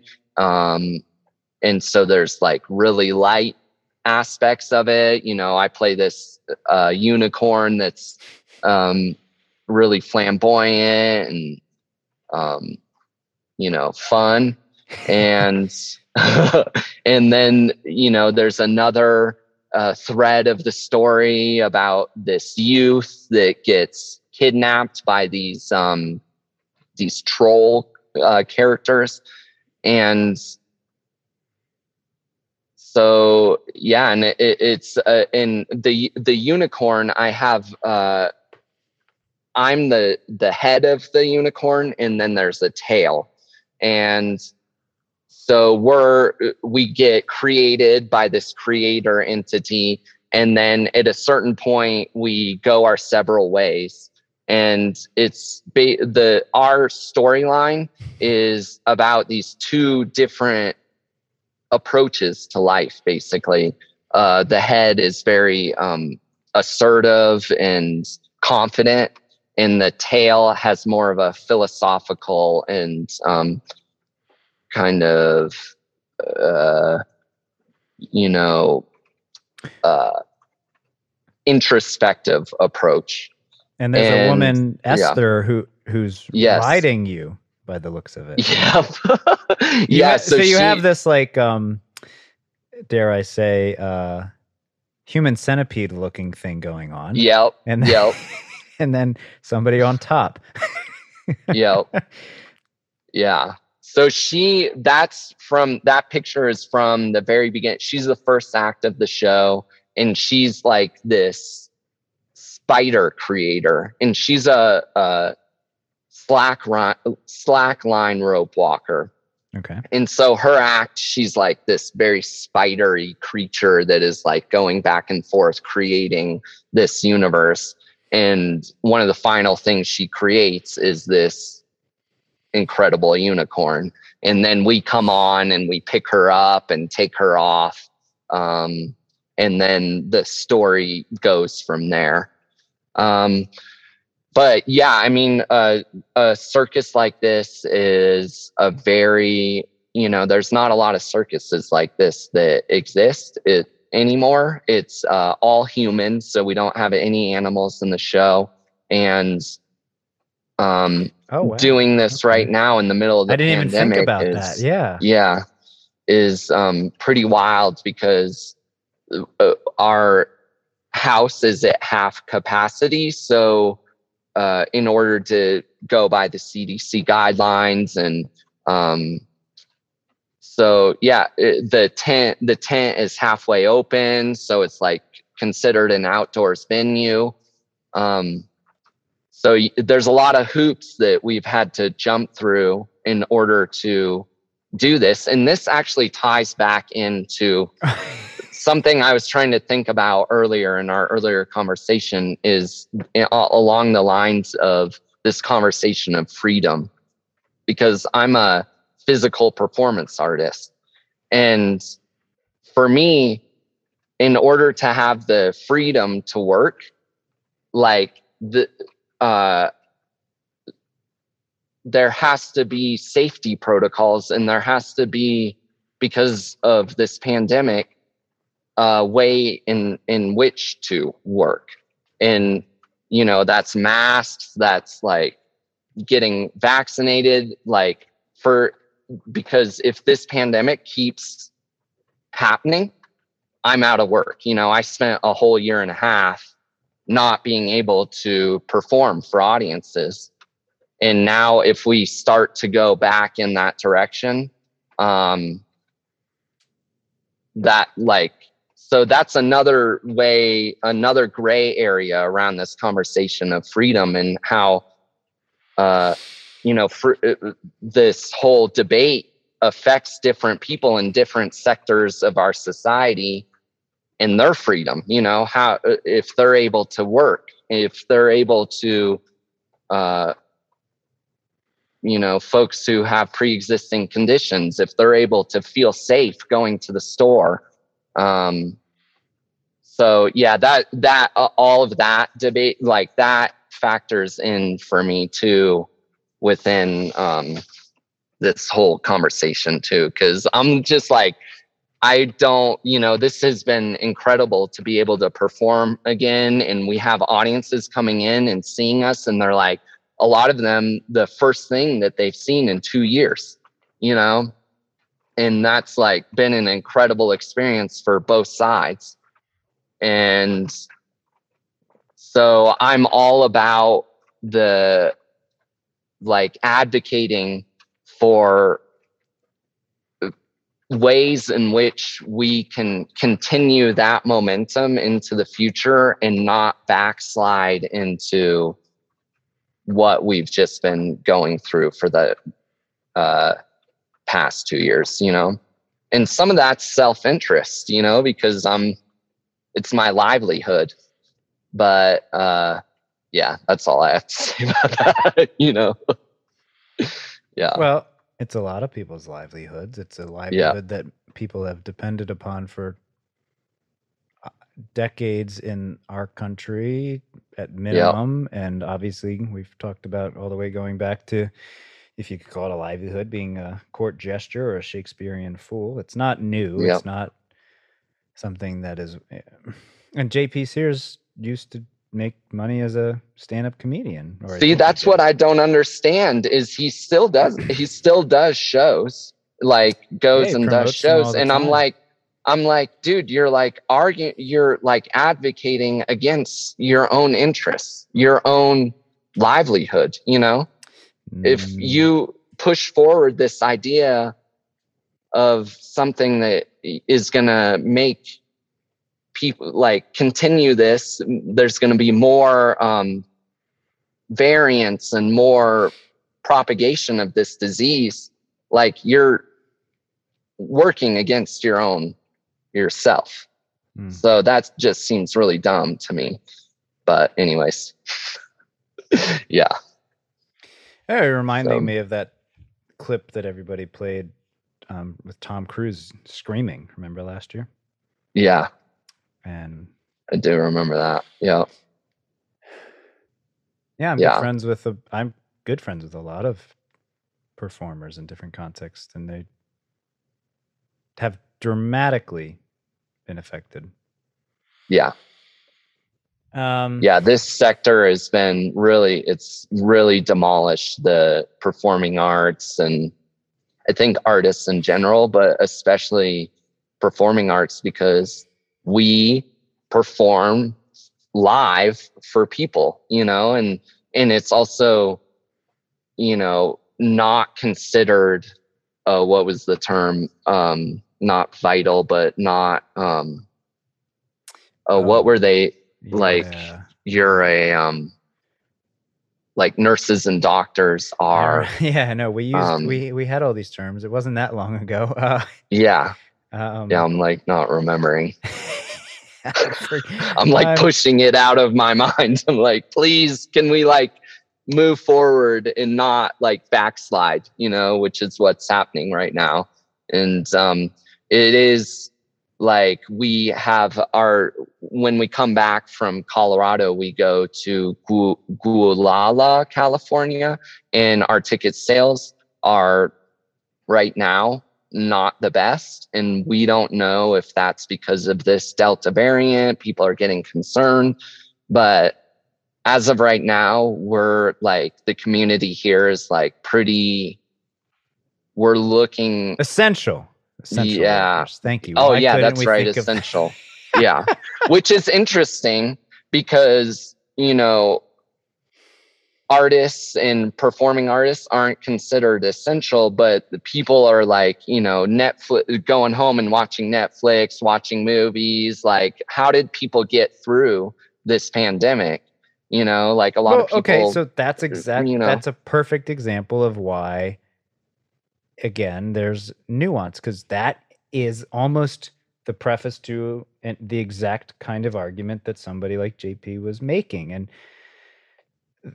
like what you just said, like mental, the mental health capacity is what you're getting, or um, effect is what you're getting at. The need for entertainment, the need for um, healthy uh, release and recreation and not distractions, just literally something to keep you from, yeah, if, if you're not, yeah, th- you're talking about the mental health point to say the least. Yeah, That's the, that's the totally. overlap, which is again, another, that's the same kind of thing that somebody, yeah, that JP would have been talking about. yeah. Yeah. The, the common ground is At one point. at one point but probably still and that's that's kind of i guess the uh the hmm well the capacity for all of us to connect if we change if we if we really get down to you know, what you're getting at what is essential and what is necessary and what are priorities yeah Yeah. there's more than just medical people that are critical to our quality of life Yeah. to the uh, yeah. health of our community at large For sure. For sure. Yeah. much much more Yeah. Yeah. Yep. were, were you looking at something or thinking deep No, I'm like, yeah, it's like,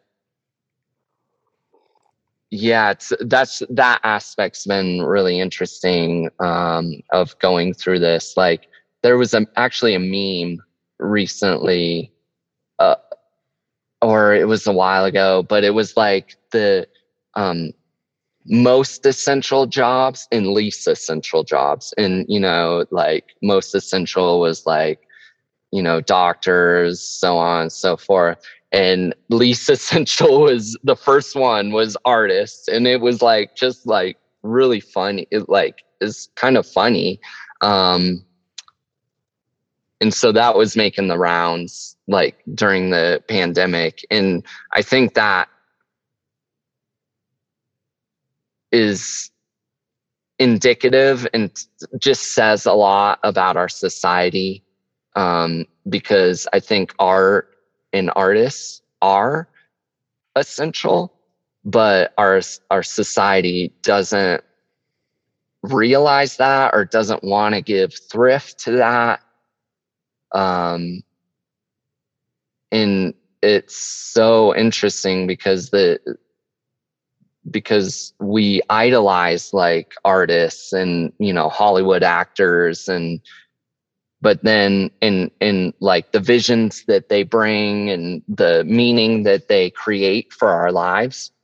But then when it comes down to it it's like the you know this society especially in the US like the funding for the arts is way down. Um you know arts in schools is always like the first programs to get cut.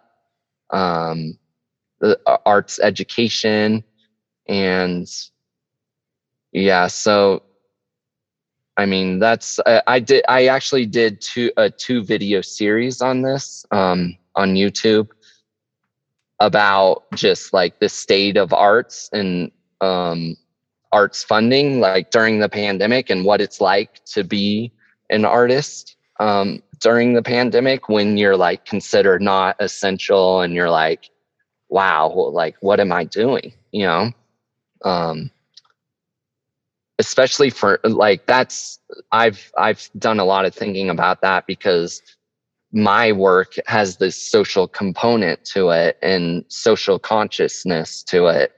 And so I do feel like when I'm making works, making things that they there is an essential quality to them um, because I'm creating conversations, I'm challenging people, I'm, um,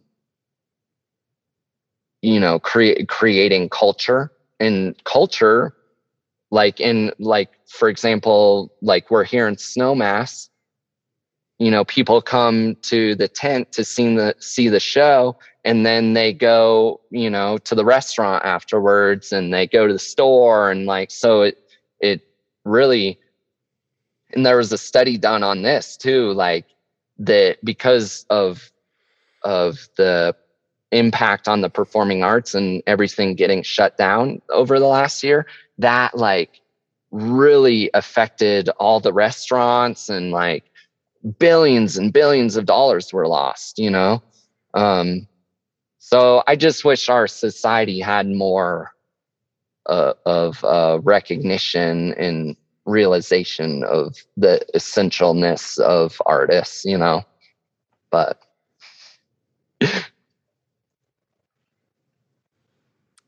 Amen. I agree. Yeah. Yeah. I, I do want to. Well, thank you. Yeah, that was really important to get out and an important message in and of itself. We take a lot of um, when we edit these, we take a lot of sound bites out for highlights. There's oh, that's great. That'll be yeah. a more one of the more obvious ones. Awesome. Um, I need to get going, but cool. Yeah. No, it's it. We could obviously keep talking. It, it's wonderful. I'm so glad we. You know, I wrote to you back in January. I'm so glad we yeah. have gotten to connect now, eight months. Later. Yeah, totally. Thank you for your interest, and yeah, totally. This this has been great, and yeah, really fun, really good to chat with you. Did you yeah. ever? I'm gonna remind me to send you that. Um, if you don't look it up on your own, that Ethan Hawke video. I think you might really dig it. But did you also ever see this little, I think, 20 minute movie from maybe 2009 called The Butterfly Circus? Do you remember? No. That? No. It's not funny, but it is sweet. you might appreciate it. Remind okay, me if you don't get them to out. send you both. If you don't, yeah. I need to. I'm gonna write those down right after. So okay. the Ethan, what's the name of the Ethan Hawke video again? Um, I'll tell you. Let's just do it right now. do you you? I don't have your email. Do you want me to email you? Yeah, go ahead. All right. That way we don't have to think about it. What's your email? Yeah, awesome. Do you want this to be public? no. text, text, me your email. People and I'll, okay. Yeah. awesome. text me your email, um, and I'll I'll send them over. Okay. Awesome. Yeah. They're both sweet. Great. It's called "Give Yourself Permission to Be Creative." His TED talk from last year. Okay. Yeah, just text me your email and I'll send them over. Okay, cool. Yeah, and I gotta find I you I haven't thought about this butterfly circus one in years. Um yeah, they're both they're neither one of them. It's 2009. It is a 2009 film. Um it's a short film. 23 minutes long. That looks cool. Like. Yeah, it's a sweet little movie maybe you and the gang of entertainers will appreciate it. Yeah, for sure. yeah, awesome. All right. Well, they are uh, they're in the email. Just need your address. Just text that, and I'll okay, get them to you right away. And thanks, dude. awesome. Thank you, dude. Yeah, this is great fun.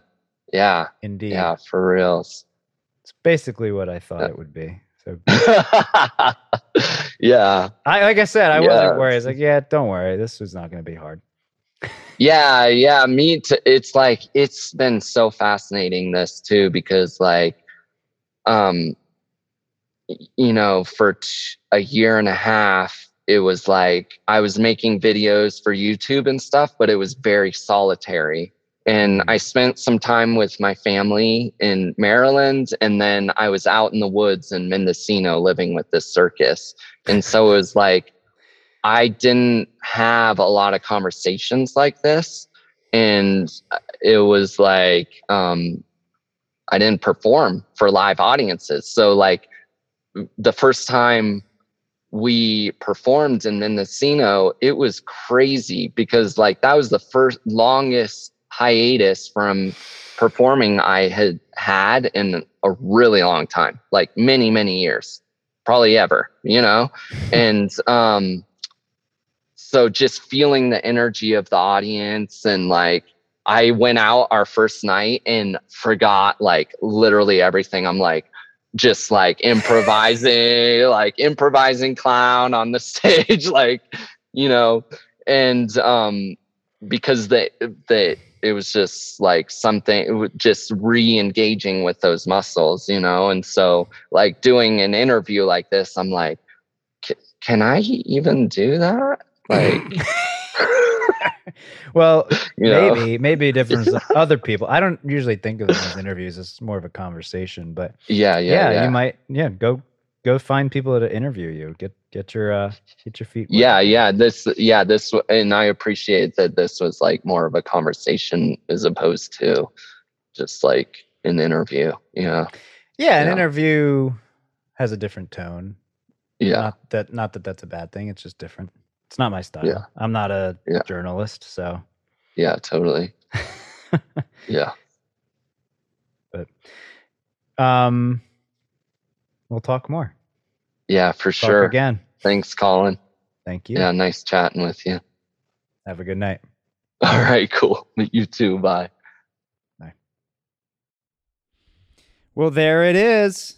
Ross, BS, Sears, Travis, Ross, Travis, Antic in a Drain if you're, yeah, go connect with them. Find out where the shows are. Maybe you're nearby. I am jealous. They look hilarious. Just at least go look at the Instagram. Um, share with him that you've heard more about him, especially through this show, because uh, the show is growing and it will be nice. And please, again, go eh, learn more about JP. Just don't give him don't give him too much of your attention because I think it's I really do mean I think it's dangerous. I think he's dangerous. I would like to talk with him because I think he's dangerous. Um, there's not much more to say about it. I think I kind of unpacked it in the intro, and obviously Ross and I were uh, well. You heard what we you heard what you heard. Thank you. I want to say one more thing about one of our sponsors, Philadelphia Table Company. Um, it's my brother-in-law's company. They're fantastic. The the the talent is incredible. They are they're going places to say the least. Eventually, it's going to have to be the um, the Universal Table Company, but um, Paul in particular is is branching out as well because the PTC is is running very smoothly. He's he's always he's an entrepreneur at heart. He's always adding to his tool belt, and one thing he's added is becoming a small business consultant. So he is a personal a small business consulting company of himself, and he's literally selling one-on-one conversations, um, guidance. He's helped me with Koru, with uh, podcasting, with the newsletters, with really everything that we do. He's always giving me feedback, and I don't even know. I mean, I'm not even engaging with him on that professional level when he's actually focused and professional. I know what he's capable of because he literally designed Koru's with Philadelphia Table Company, designed Koru's entranceway and built our our front desk. And knowing what he's capable of professionally with uh, everything that he builds, I can only imagine um, if I were to engage with him as a new client, so to speak, and not a brother-in-law client, he would offer some unparalleled guidance on a professional level. So I hope you, if you need one on one consulting, reach out to him at Paul. Well, you can find it on social media, but at least go look at Philadelphia Table Company and reach out and see what see where it goes. Talk more about that later. Thank you for listening. Ross, you rock. Everybody, be well.